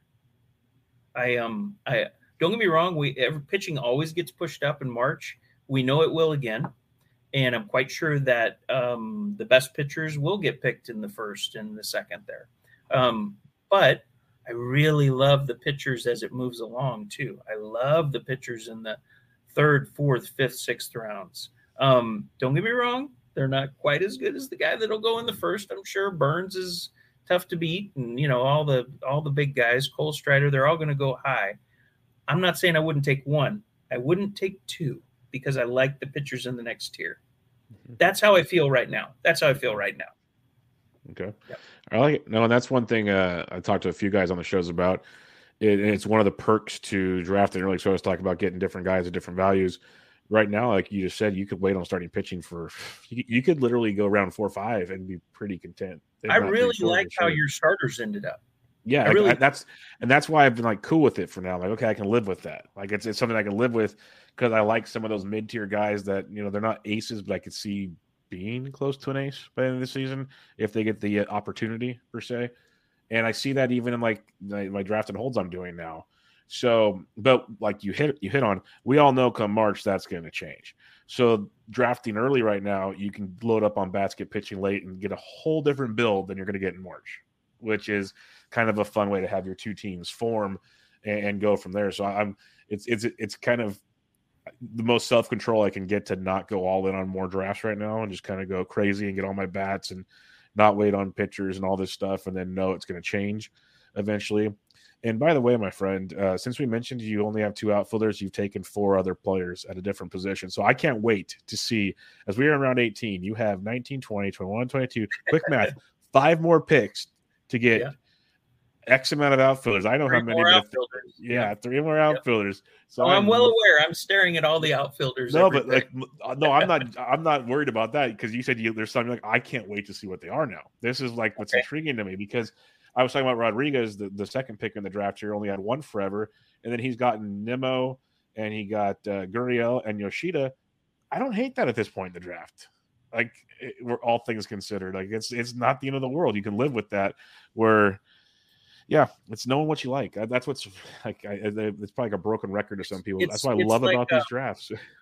If you do enough if you do enough of these you find that the players at the end of the draft that um even if it's a let's call it a like a pocket of players that you end up taking let's say there's 20 of them and you diversify them as you go through each draft you find more and more um, comfort in them and some of that is comfort because of familiarity, and you just you've looked at them a lot, you've you've thought about it, you've looked at how they mix with your build, and the other part is comparing them to the people that went a little bit before them, and you're like, I don't know that that guy that went four rounds before isn't any better than this guy. Now that's personal opinion, and a lot of people will disagree. And obviously, you know, reliability is part of it. But the other thing is, as you, and I, I want to stress this to everybody because this is a different format. Yep. As you postpone outfield or you postpone starting pitching or you postpone catchers, you are putting yourself in a position to take different people than you've taken before. Mm-hmm. If you always take your your outfielders from round, I'm making it up, you know, four through 10, you're going to end up with a lot of the same outfielders because some guys you just cross off your list. I don't want Buxton. I'm making it up. That's nothing against Buxton. I, I don't want Buxton, so he's off. So you're t- you're scratching off a few guys that you just don't want to pick in this format. It, you end up with a very small dynamic of players. So doing things a little different also gives you different looks. And I'm going to show you some guys that I like late. Um, and I think um, you know, God willing, I can get them. But uh, um, I'm not so I'm not so worried about getting guys that I like. I'm worried about getting the exact guys that fit this build, which would be great point. Know, needing certain stats, you know. Yep. That's a great way of saying it. It goes back to statistical scarcity, not positional. That uh, you keep trying to emphasize to people to kind of change mindsets on when they're drafting, what they're drafting, while they're why are they drafting X, Y, and Z, and it kind of just changes the mindset to, to the whole process. So, and as and I scroll through here, I'm done with pitching. So if you want to mm-hmm. talk about pitchers with me, you're not going to take one of my. I, I could talk about pitchers with you. It's up okay. Well, I, I'm not going to. Like, I was going to like catcher longer, but I looked at the grid, and Butler and Gavitt don't have any, and okay. one, two, three, six other teams only have one. So I'm just going to get this out of the way. As okay. the guy I've been taking a ton is Eric Haase. I like him, and I hate the ballpark, but I like the upside and the power yep. potential there. So, and the at bats for a guy. Yep. And then a picture I can't. Else. Didn't they yeah, even get rid of uh what's his Barnhart's name? Gone. Barnhart's gone. Barnhart's gone. Yeah. yeah. And here's a picture. I know there's injury concerns every year, but he threw 152 innings last year. And if he gives me 152 in round 19, I'm a fan. Ratios are usually good. Strikeouts are decent. And I'll take Carlos Carrasco on the mound. Okay. So are they? uh Is he still on the block? I heard they were trying to maybe listen. They very well could. They very well could. Um they could, and it, to me, if he does get traded, I think it'll still be fine. I don't, I don't think any team's going to trade him to not use him type thing, not not use him as like a uh, opener oh no type situation. Gonna, he's gonna, he's so I, I, like I like his situation overall.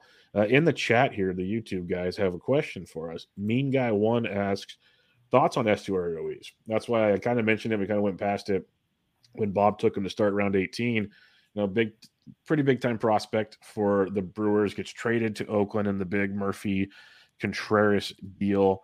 And I'll pull up his uh, his line real quick. We knew he's, he's a speed demon. For those that keep track at home, the dude in 2022 last year between Double A, Triple A, and the bigs, school 60, 86 bases. That's like Rickey Henderson. That's Willie Mays Hayes, right there. I think he had 103 or 109 attempts. Uh, um, that, they, they, just let him go. Just let him go. Basically, yeah, just anytime you want to steal, just do whatever you want. Um, yeah, it's interesting profile. Know, the thing about his situation that's different than I mean, except for maybe like a Pittsburgh or you know a few places, Kansas City or something like that. Very few teams are going to give them all of the rope. You have all of the rope. I mean, short of hitting 150 for a month and a half, you're going to play every day. Now, in this format, if he hits 210, even if he steals, that's not going to work out. You need him to hit a little. Or, you know, if he hits 240 and steals 40, that's great.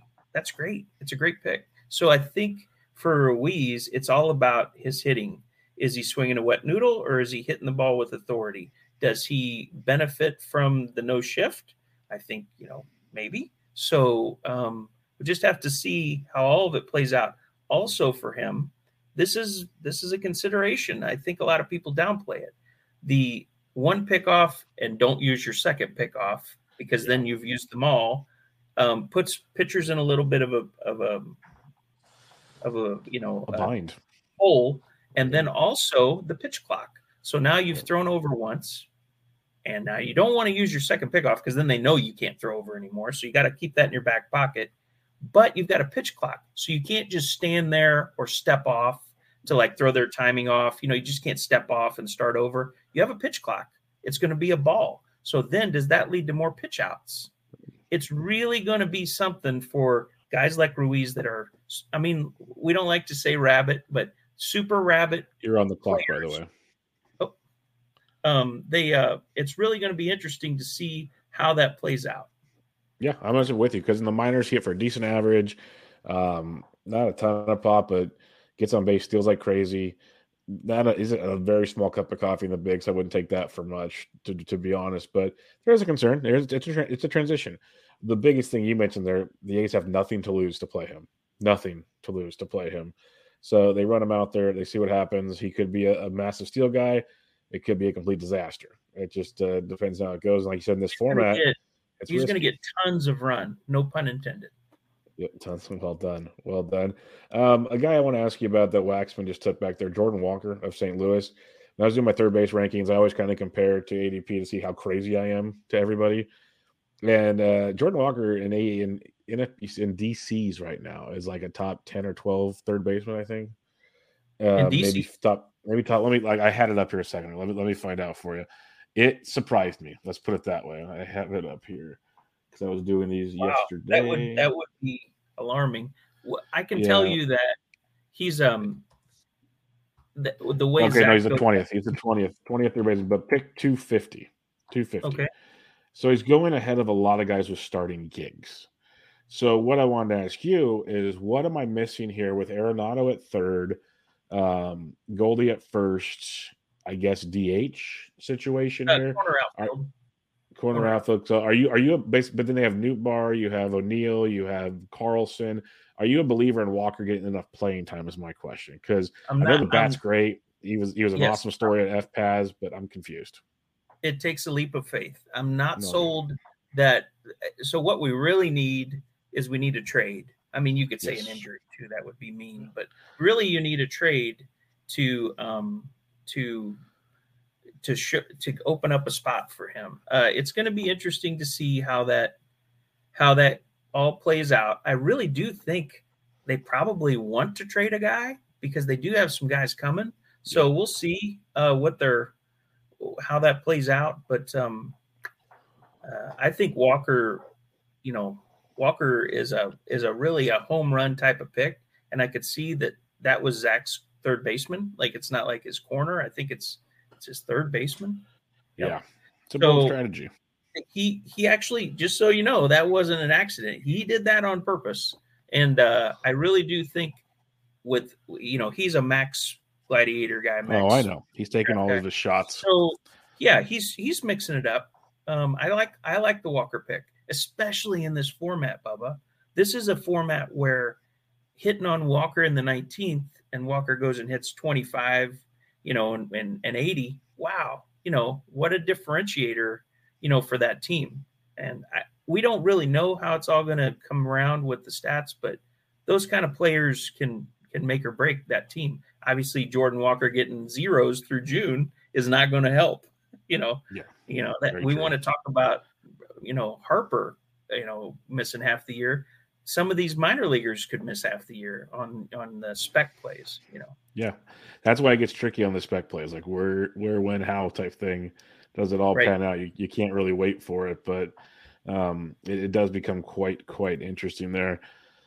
Uh, a few more. Drey Jameson just went. I like that as an upside play. Again, it's tough for me on a format like this for Drey Jameson, but I do like the the, the talent level there. Um, but man, I just don't know what Arizona's going to do. Is he going to start out the year with them? How far is he going to go? There's a lot of questions I have there. Would you rather have a guy that you know is going to give you 148 quality innings, or would you be kind of worried about that? So for me, the later in the draft it goes, the more it's about quality and less about quantity. Okay. Um, you know, uh, Drey Jameson might pitch 90 innings, but it might be 90 great innings. I know I'm up. Um, so then you ask yourself, um, that's basically like you know kind of like a glorified reliever. I mean, with maybe the upside of more innings, but mm, I think I'm going to go. By the way, I start. I'm starting to see some of your outfielders. By the way. Yes, you can see him staring in the face. Yeah, I'm, look, I'm looking down, I'm scrolling down the outfield list, and I'm like, this huh. guy is kind of. I've got a couple shares of him, but he's like kind of that. a little. I, I'm not crazy about how he hits lefties either. So, Yeah. um, Brandon Marsh for anybody keeping track at home. Brandon Marsh off the board to Anthony Gialde. So yeah, I like that. As long as they don't make a trade, there's always those rumors, but as long as he gets to play, his defense is great. I like the upside. I like the upside we're seeing there. yes, he has great defense, and um, obviously, you know, he really hit in the minors. Of course, that was PCL, and we know everybody hits in the minors, but I think it's PCL, right, for the Angels. Yeah. Yeah, Yeah, so PCL. Everybody Salt hits. They went still Salt Lake, I think. They moved a few times, but yeah, yeah. Every the ball flies in the PCL. There's no questioning that at all. But um, yeah, it, that's not a bad pick. I like as long as they don't make a stupid trade. I think you're totally fine there. For these outfielders, my my key has to be at bats now. It can't Yeah. even be, you know, home run. It has to be at bats. They have to get at bats. And for him, I hope he'll get 500 at bats. But you know, if something happens where they get another center fielder, uh, you know, or somebody they like that's a center fielder that's right-handed, that's not great because that'll take a lot away from him. You know? Yep, that will definitely Or change things trade, up. trade him out of there. I don't know. But yeah, yeah, we'll, we'll, we'll see how that plays out because I think he's um. Let me check here. How old is? He's 25. yeah, he's young. He was a big time prospect. He just didn't needed to change the scenery out of Anaheim. That, That was, was the, his first full year, and in 424 at bats, he went 11 10. Of course, you know the counting stats stink because he was batting at the bottom, but 245 with 52 ribs and 49 runs. I just think it's a spec kind of a play. 6'3, 215, 25 years old, plays great defense. Let's see how it goes. Yep. Philly's got a pretty good lineup stacking pretty up. good, pretty pretty good. Yes, they do. I like that quite a bit. They have this guy Hoskins that people don't know. Big fan over here. So ooh, Waxman is going for the moon on this team. I'm going to read this off real quick. Um, this is a Waxman draft. He goes Julio Rodriguez, Mike Trout, Alcantara, Olson, Lou Bob. Okay, Salvy, Bogaerts. Okay, good. Nathaniel Lowe, not bad. Tyler O'Neill, Paul Sewald, Voldemort, uh, Jose Leclerc, Grayson Rodriguez. Now starts to get fun, folks. Riley Greene, JD Martinez, Bryson Stott, Eric Lauer, Hunter Brown, Jordan Walker, and then Aroldis Chapman. All in all, not bad. Like I, I like it more than I thought I would, but there's definitely some chances being taken by Mr. Waxman on that draft board. Yep, Sewald and Chapman is quite a combo. But guess what? Um, wherever Chapman lands, wherever that is, don't know where it is. Could be Tampa Bay or Miami or something. He's going to get some saves until he flames out, or I don't know what he'll do. You know, maybe maybe he's just bad enough that he gets a few saves and it doesn't work out. He's not going to be uh, just like Kimbrel. They are not bringing him in to pitch the seventh. So wherever he lands, you'll get some saves. It's is he a grenade? Is he a four and a half ERA with a one five whip? Or is he does he get the whole season in? You know, maybe not great stats, but a lot of saves. Because a lot of saves makes that quite a pick. That is very true. Um, I know you're up. no, no, it's fine. Bello. I went Bello. I'm a big Bello Bello. fan. Yeah, Yeah. I love love what I'm seeing from him, but now I'm realizing I need three bats. Now my pitching's done after waiting forever.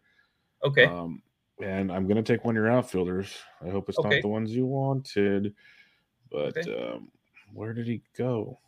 I'll let you know if it's one of the guys that I like. I'm taking a chance here this late in the draft. Hopefully he plays every day in Colorado. Give me Nolan Jones at this point in time. Oh, I like the upside potential there.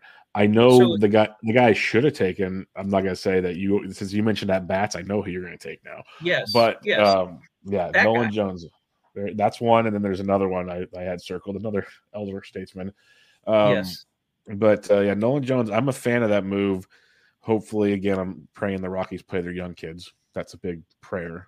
But uh, I like the talent there in that ballpark.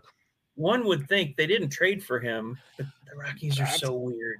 The that's one kinda my thought, yeah. Get plenty of run. Yeah. He should get Yes. plenty run. This is a guy that has been a hitter in the minors. Uh, was in the Cardinal system for those, or, or no, Cleveland, Cleveland system, but the power's been there, a little bit of speed, hits for average, throw him in that ballpark. He's always had a strikeout issue, though. That's kind of been the bugaboo with Nolan, but uh, a lot of kids do these days. That's the problem. It's tough to really evaluate that. They're, they're swinging for the fences. So we'll see. Right. There goes one of my guys.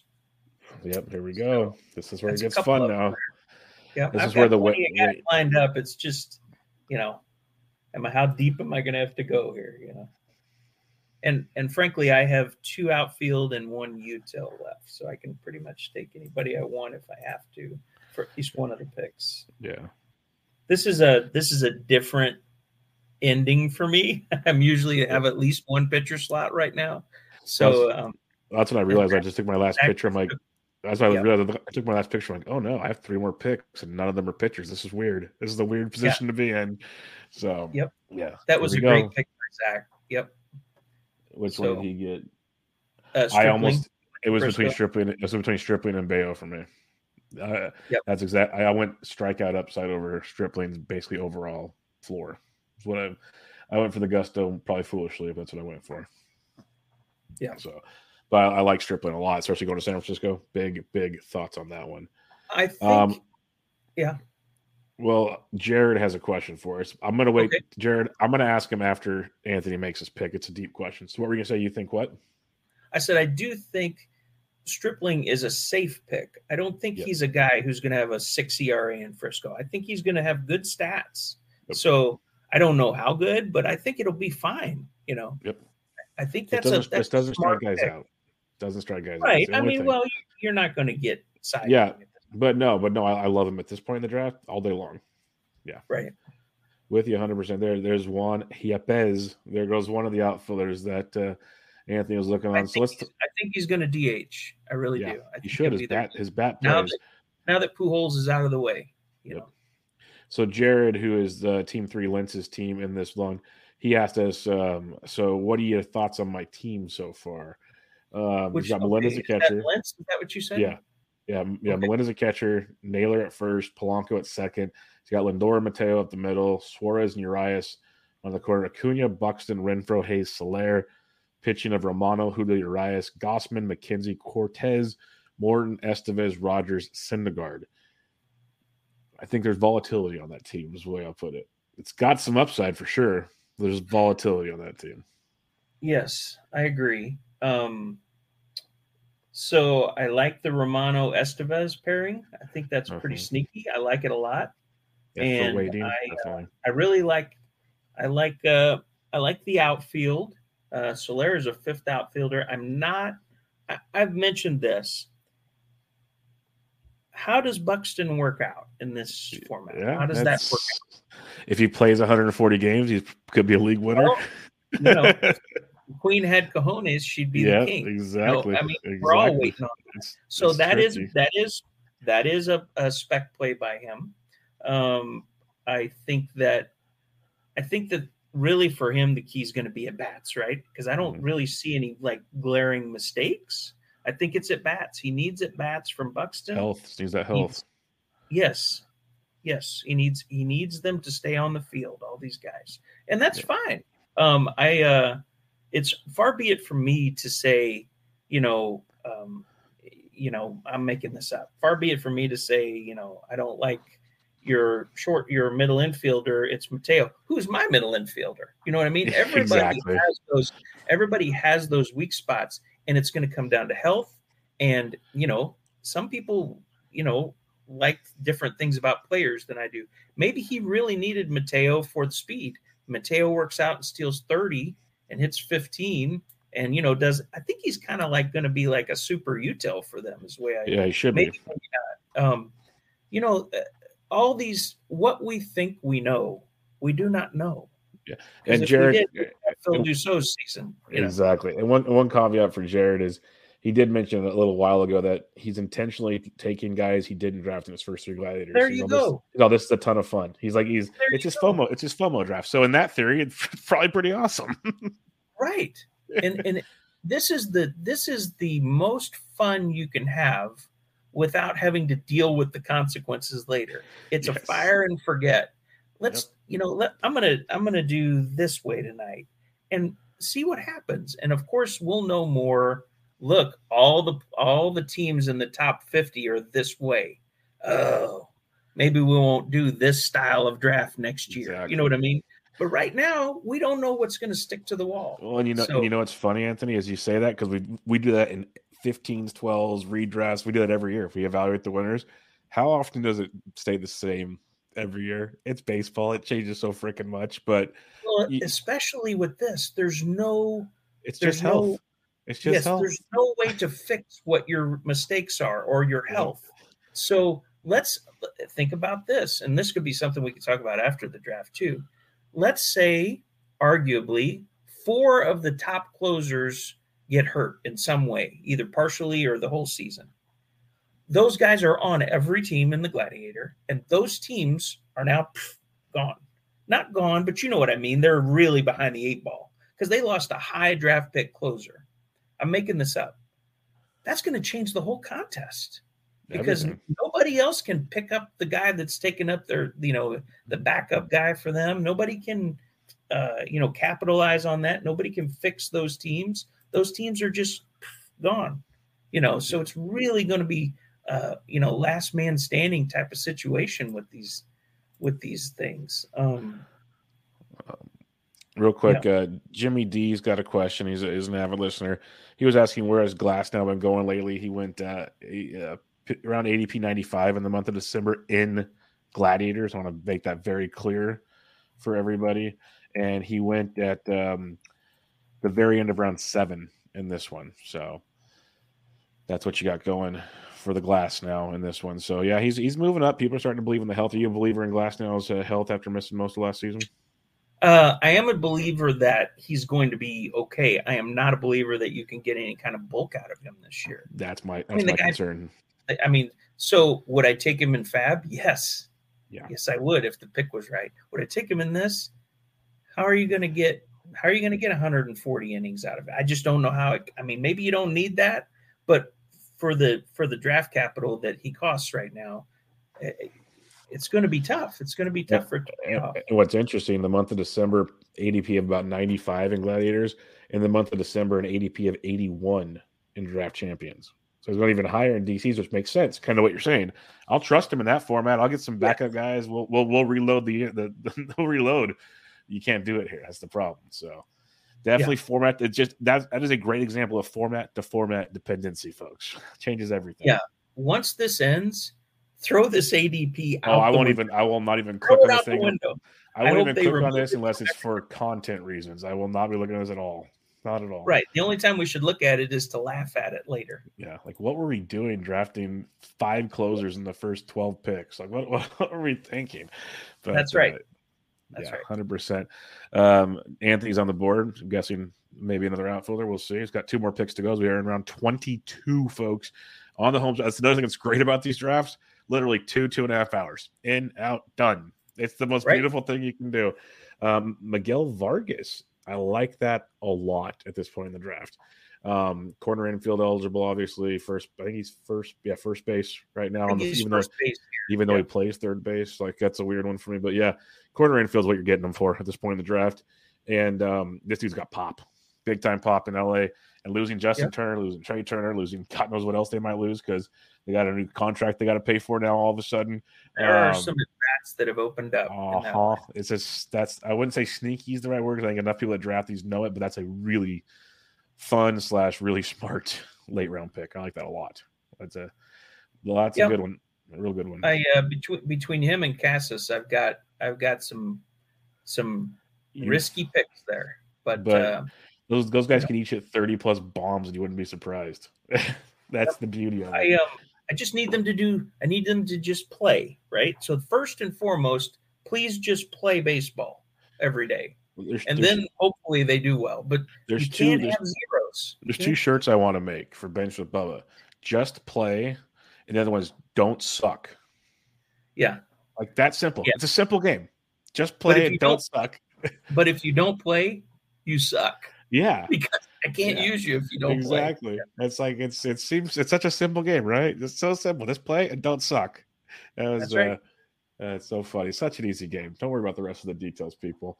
Um, as we are ra- wrapping up almost round 22, it's coming close to my last two picks here. And I need a, do three, I believe, a middle, a corner infielder and a utility. So let okay. the games begin. Let the games begin on this one. I got some guys well, circled. Um, you get um, whoever you want. Of course, you don't. You're speaking to the to the void, yeah. you know, to the internet. So maybe don't say it quite yet, but whoever you want, you get between us. So um, yeah, I no, just, it's it's it's almost like do I just want to go with a couple safe kind of floor guys, or do I want to take some chances? Because there's a couple interesting darts out here still, but there's also a couple safety picks, and I am on the board, and I'll take my utility pick first while I think of my corner infield one. Okay. There are some definite darts to be had out here. Man, can I'm gonna say his name. I don't care. It's late in the draft. Can Tommy Pham sign somewhere, please? Please. Yeah, I mean he's going to. It's just you really yeah. need him to have a good situation. I'm I'm worried he'll he'll that's, show up in like Oakland or something. I don't know. That's where I'm like sitting at going great. So I'm gonna or, pass on him as much as I love I love him. Um, boring pick. That's a boring pick. This is fun. I'm gonna run out of time. It's, it's really okay. There we go. I was going to take him earlier. I'll take him as my utility because I want a little extra speed, potentially towards the top of the order behind India. Give me TJ Friedl of Cincinnati. Okay. Okay. We'll go there. He's a late round guy I've been targeting a lot of drafts, not just gladiators. Now the corner infield. Do I get boring or take a chance? I feel like boring is the way to go here with uh, another Anaheim Angel. Boring. Or, uh, boring wins leagues sometimes. Yeah, especially, especially this, especially this late in the draft, it definitely does. So I'm going to go really boring here because talk about getting a batting average asset in the 23rd round. I'll take Gio Urshela. That's my corner. Okay. Don't love it, but at around 23, he's play. He's going to play. He's going to play. He's going to hit 280 plus, drop some yep. homers in there. And I said I, I love the lineup. Okay, I didn't mean to stack. I got like four Angels, I think, in my lineup. So here we go. Here we go.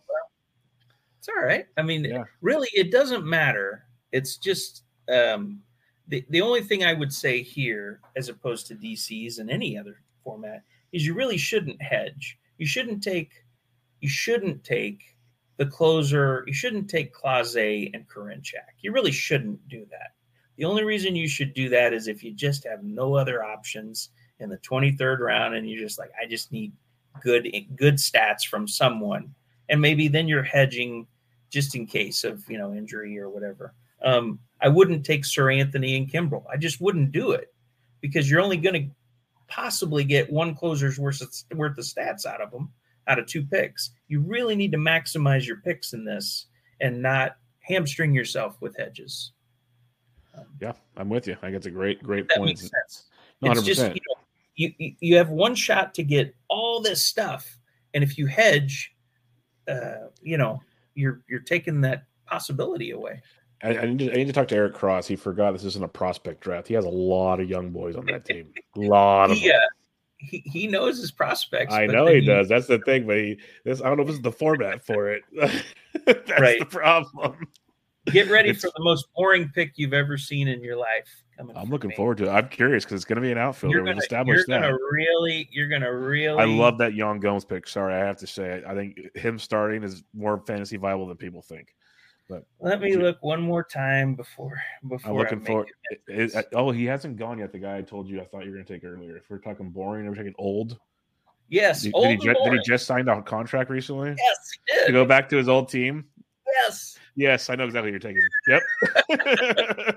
yes. That's why I almost took him instead of Jones because I'm like, it's boring, but literally, it's gonna hit for average, hit like third in that lineup. Like it's boring but good. Right. Uh, and really, what what I mean, don't get me wrong. Somebody around here is going to outproduce him. There's no doubt. It Michael it. Brantley, by the way, people. If you didn't see it yeah. live, yes.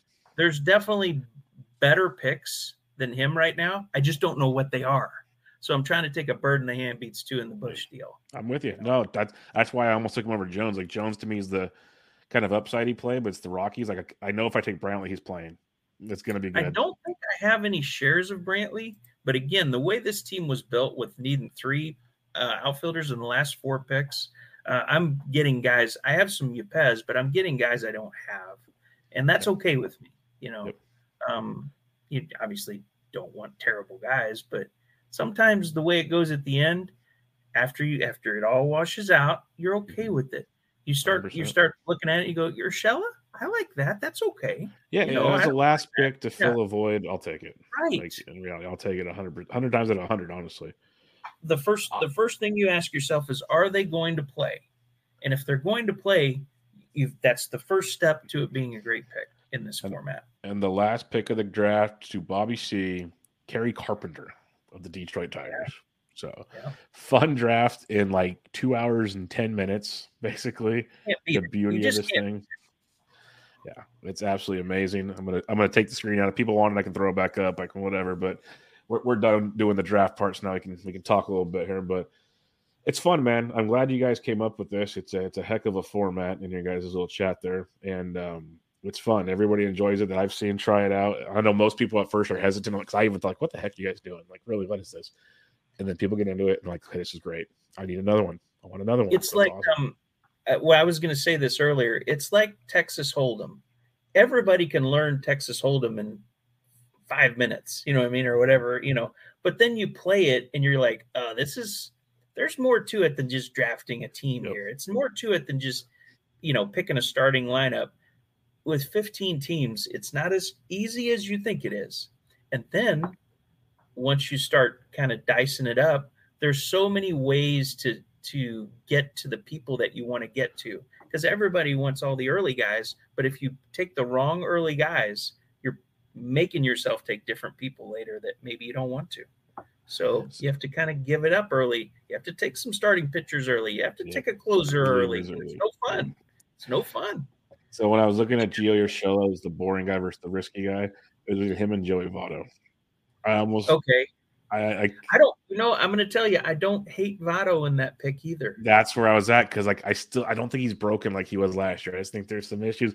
I think he's better than last year, not as good as the year before. I'm, I'm aware of that, but I think in round 23, there's a very viable option right there in the middle.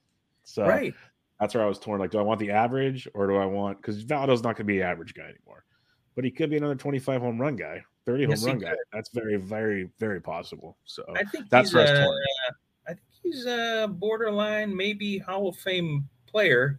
And usually guys like that um, just gradually go down. And I think that with him, as long as he's healthy, he's going to hit third or second.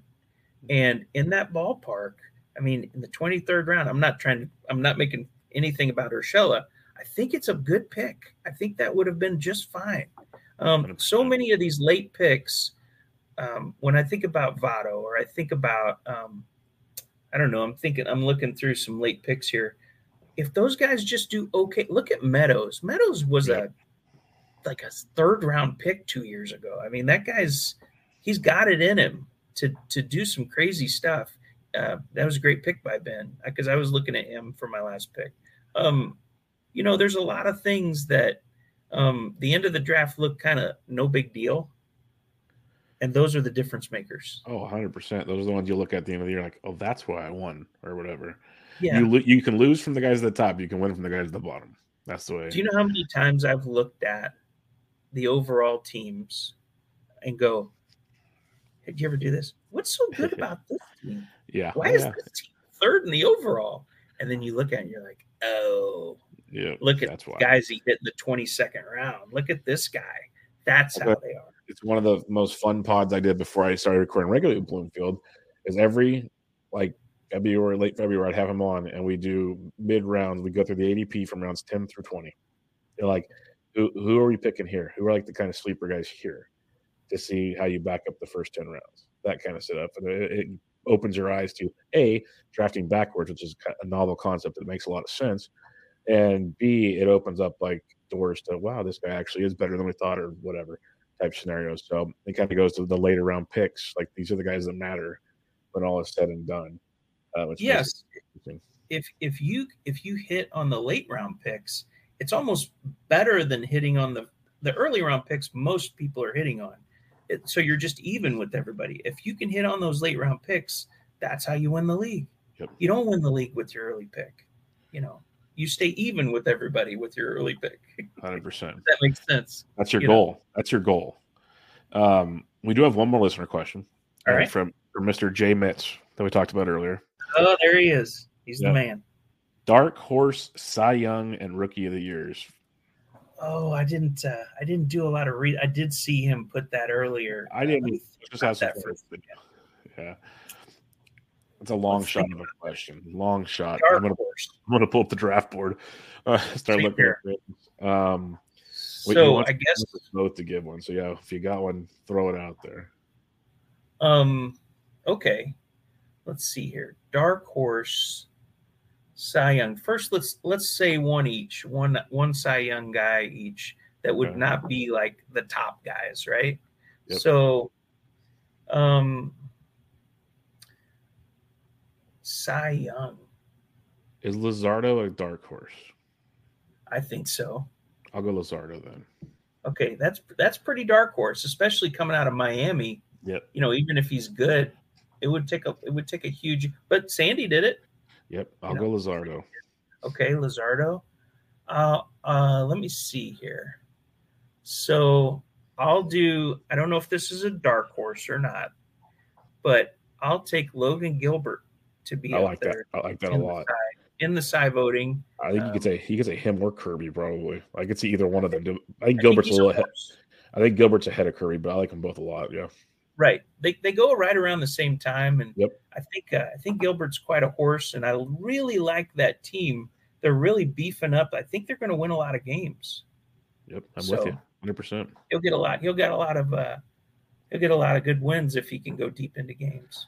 Yep. So rookie of the year, I don't know. What do you think? Um, if I want to, like, I don't know if this is a, a dark horse. I think Vaughn Grissom's got a great spot, but He sure does. He I don't sure know. Like, I think I think that'll be heavily talked about. So to take a second option, I'll go farther down the board. He was picked in round twenty three. Give me Brice Turang of Milwaukee.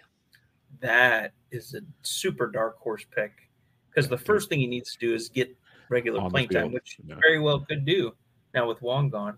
Um, okay, so There's an easier one now. I look at the board. We've talked about him on the show. Actually, if you want to go there, well, tell don't say it. I mean, it's not. Esteury Ruiz. Yeah, yeah, And I think I think Yepez is also a dark horse rookie of the year type of player. It's it's all about it's all about run for these guys. Well. Um, yeah, I, I think those are those are those are great picks. yep. Um, there's plenty of them, right? So like dark horse, like everybody's a dark horse rookie of the year except for like you know Yeah, most of them we don't even. Well, prospect. Yeah, most of them aren't even up yet. Well, nowadays they are. They start out because of the perks. Like we got to see Bobby and Julio and them last year, but like Strider wasn't. Like he, Who's who's the uh, who's the number one with the bullet? Um, is it would it be Corbin Carroll this year? Would you say? Corbin who- Carroll. is he Corbin eligible Carroll- for rookie of the year still? I think he has Gunnar Henderson. Yep, Gunnar. Those, those guys are going to be very high up on the list. I guarantee if Jordan Walker makes the roster, he'll be high on the list. Um, guys like that. Be So is the clarify for me, and I don't know how how familiar you are. Is the the requirement for them to get draft pick compensation from rookie of the year? Are they required to be on the opening day roster, or do they I'm- just have to get you know x amount of playing time? I think it's opening day roster. Okay, I could be I could be wrong, but I think it's opening day. I think that's why it forced a lot of hands last year. Right. So that is incentive for some of these guys to maybe hit the ground running like Walker. You know what I mean? Yep. Just and even and then if they if they flame out, they can always send them down, but they're eligible for that compensation if they start them day one. Yep. No, I'm I'm with you there. I think it's definitely makes it more interesting, and I'm curious to, to see as uh, the draft season goes on what other guys like because we've seen Gunnar, we've seen Carroll, but we hadn't really seen Julio and Witt in the bigs at least.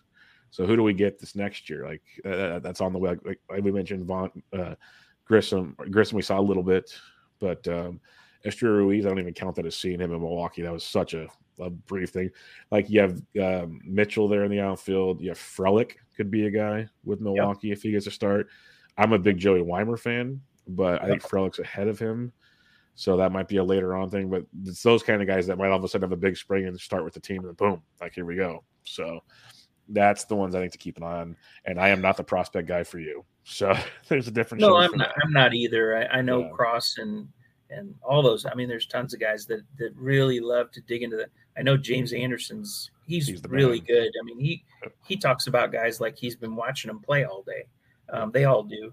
And uh, really, I rely on them. I don't know how Yep. much prospect work you do, but I Not just enough- don't. Not much. I'm. I'm like. I don't I- have the time to like No. know what pitches you know Yep. Grayson Rodriguez threw last year. So I asked them. You know.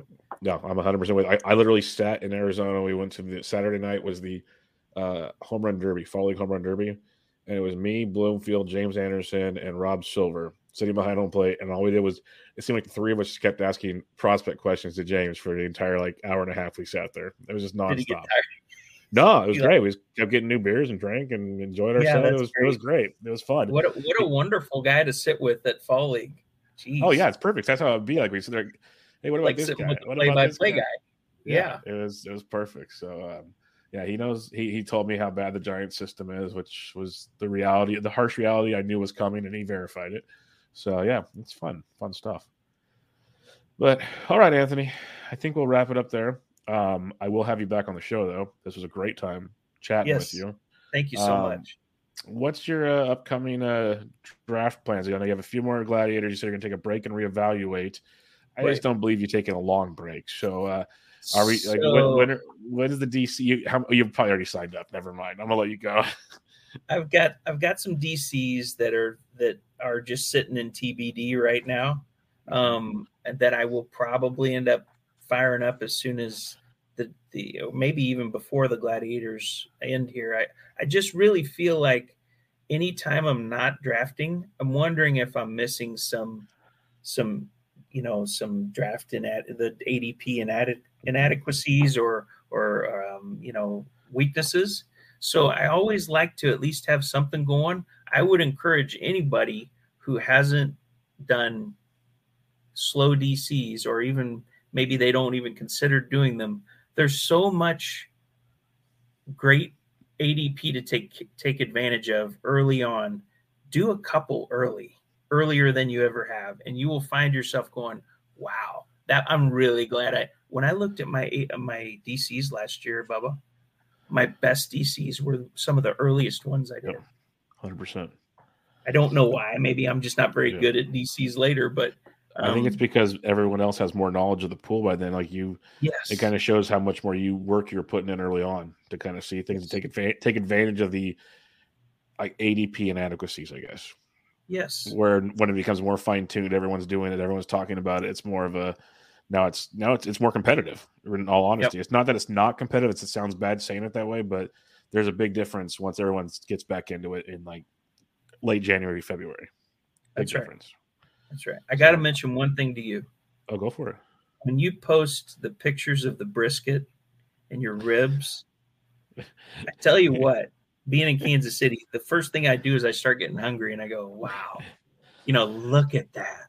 Are you like a competition barbecue guy, or what do you? No, you I, I I love to do it just for myself and like try new things and um, I enjoy it. I, I'm with a group that we raise money by catering basically, and uh, so like when we do the big things, I take pictures of.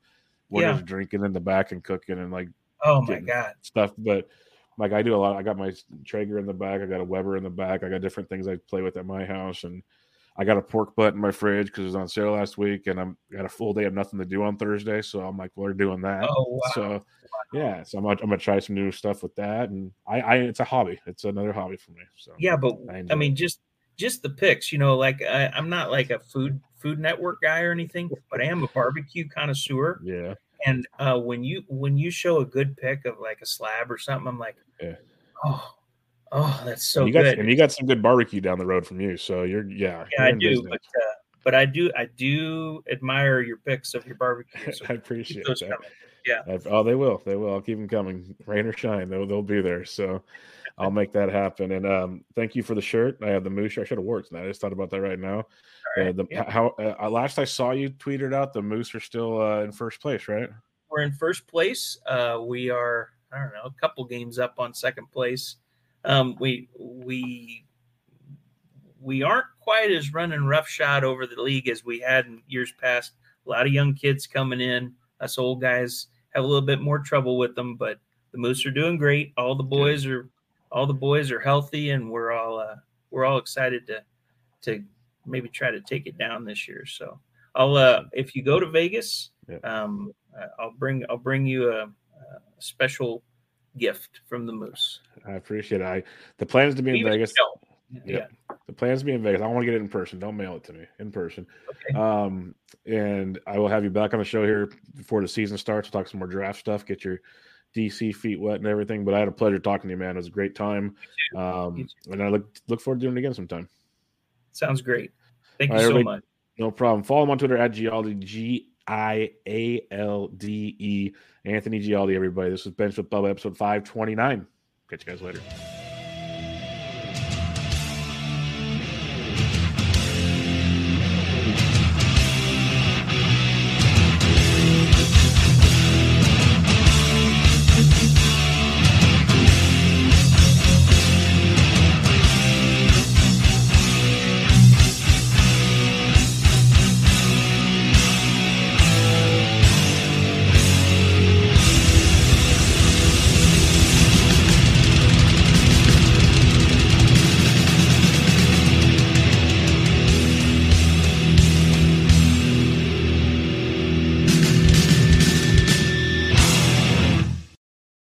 This is Sean Green from the Sports Gambling Podcast. And in case you didn't know, the show you're listening to right now, as well as my show, the Sports Gambling Podcast, is part of the Blue Wire Podcast Network. Blue Wire was founded in 2018 on the concept that independent podcasts would be more successful if they worked together. Today, Blue Wire has grown to feature 300 shows led by former athletes, media professionals, and passionate fans, plus guys like me who just love betting on sports. Over the past few years, Blue Wire's privately raised over 10 million to expand their team, podcast network, and business operations. Now they are raising another round on WeFunder. WeFunder is a crowdfunding source that connects startups with investors. It's a cool platform that gives everyone the opportunity to be part of a growing startup. You can invest for as little as $100. In other words, you don't have to be a millionaire to invest in cool companies on WeFunder. I, I can vouch for Sports Gambling Podcast and our Sports Gambling Podcast Network. Our partnership with Blue Wire has really been vital to us growing. Um, Kevin and his team do tremendous work over there. So, Blue Wire is raising money to expand their sales team and improve operations, which in turn will help this show and many like them continue to grow. If you'd like to be part of the Blue Wire investment round or want to find out more information, go to wefunder.com slash bluewire.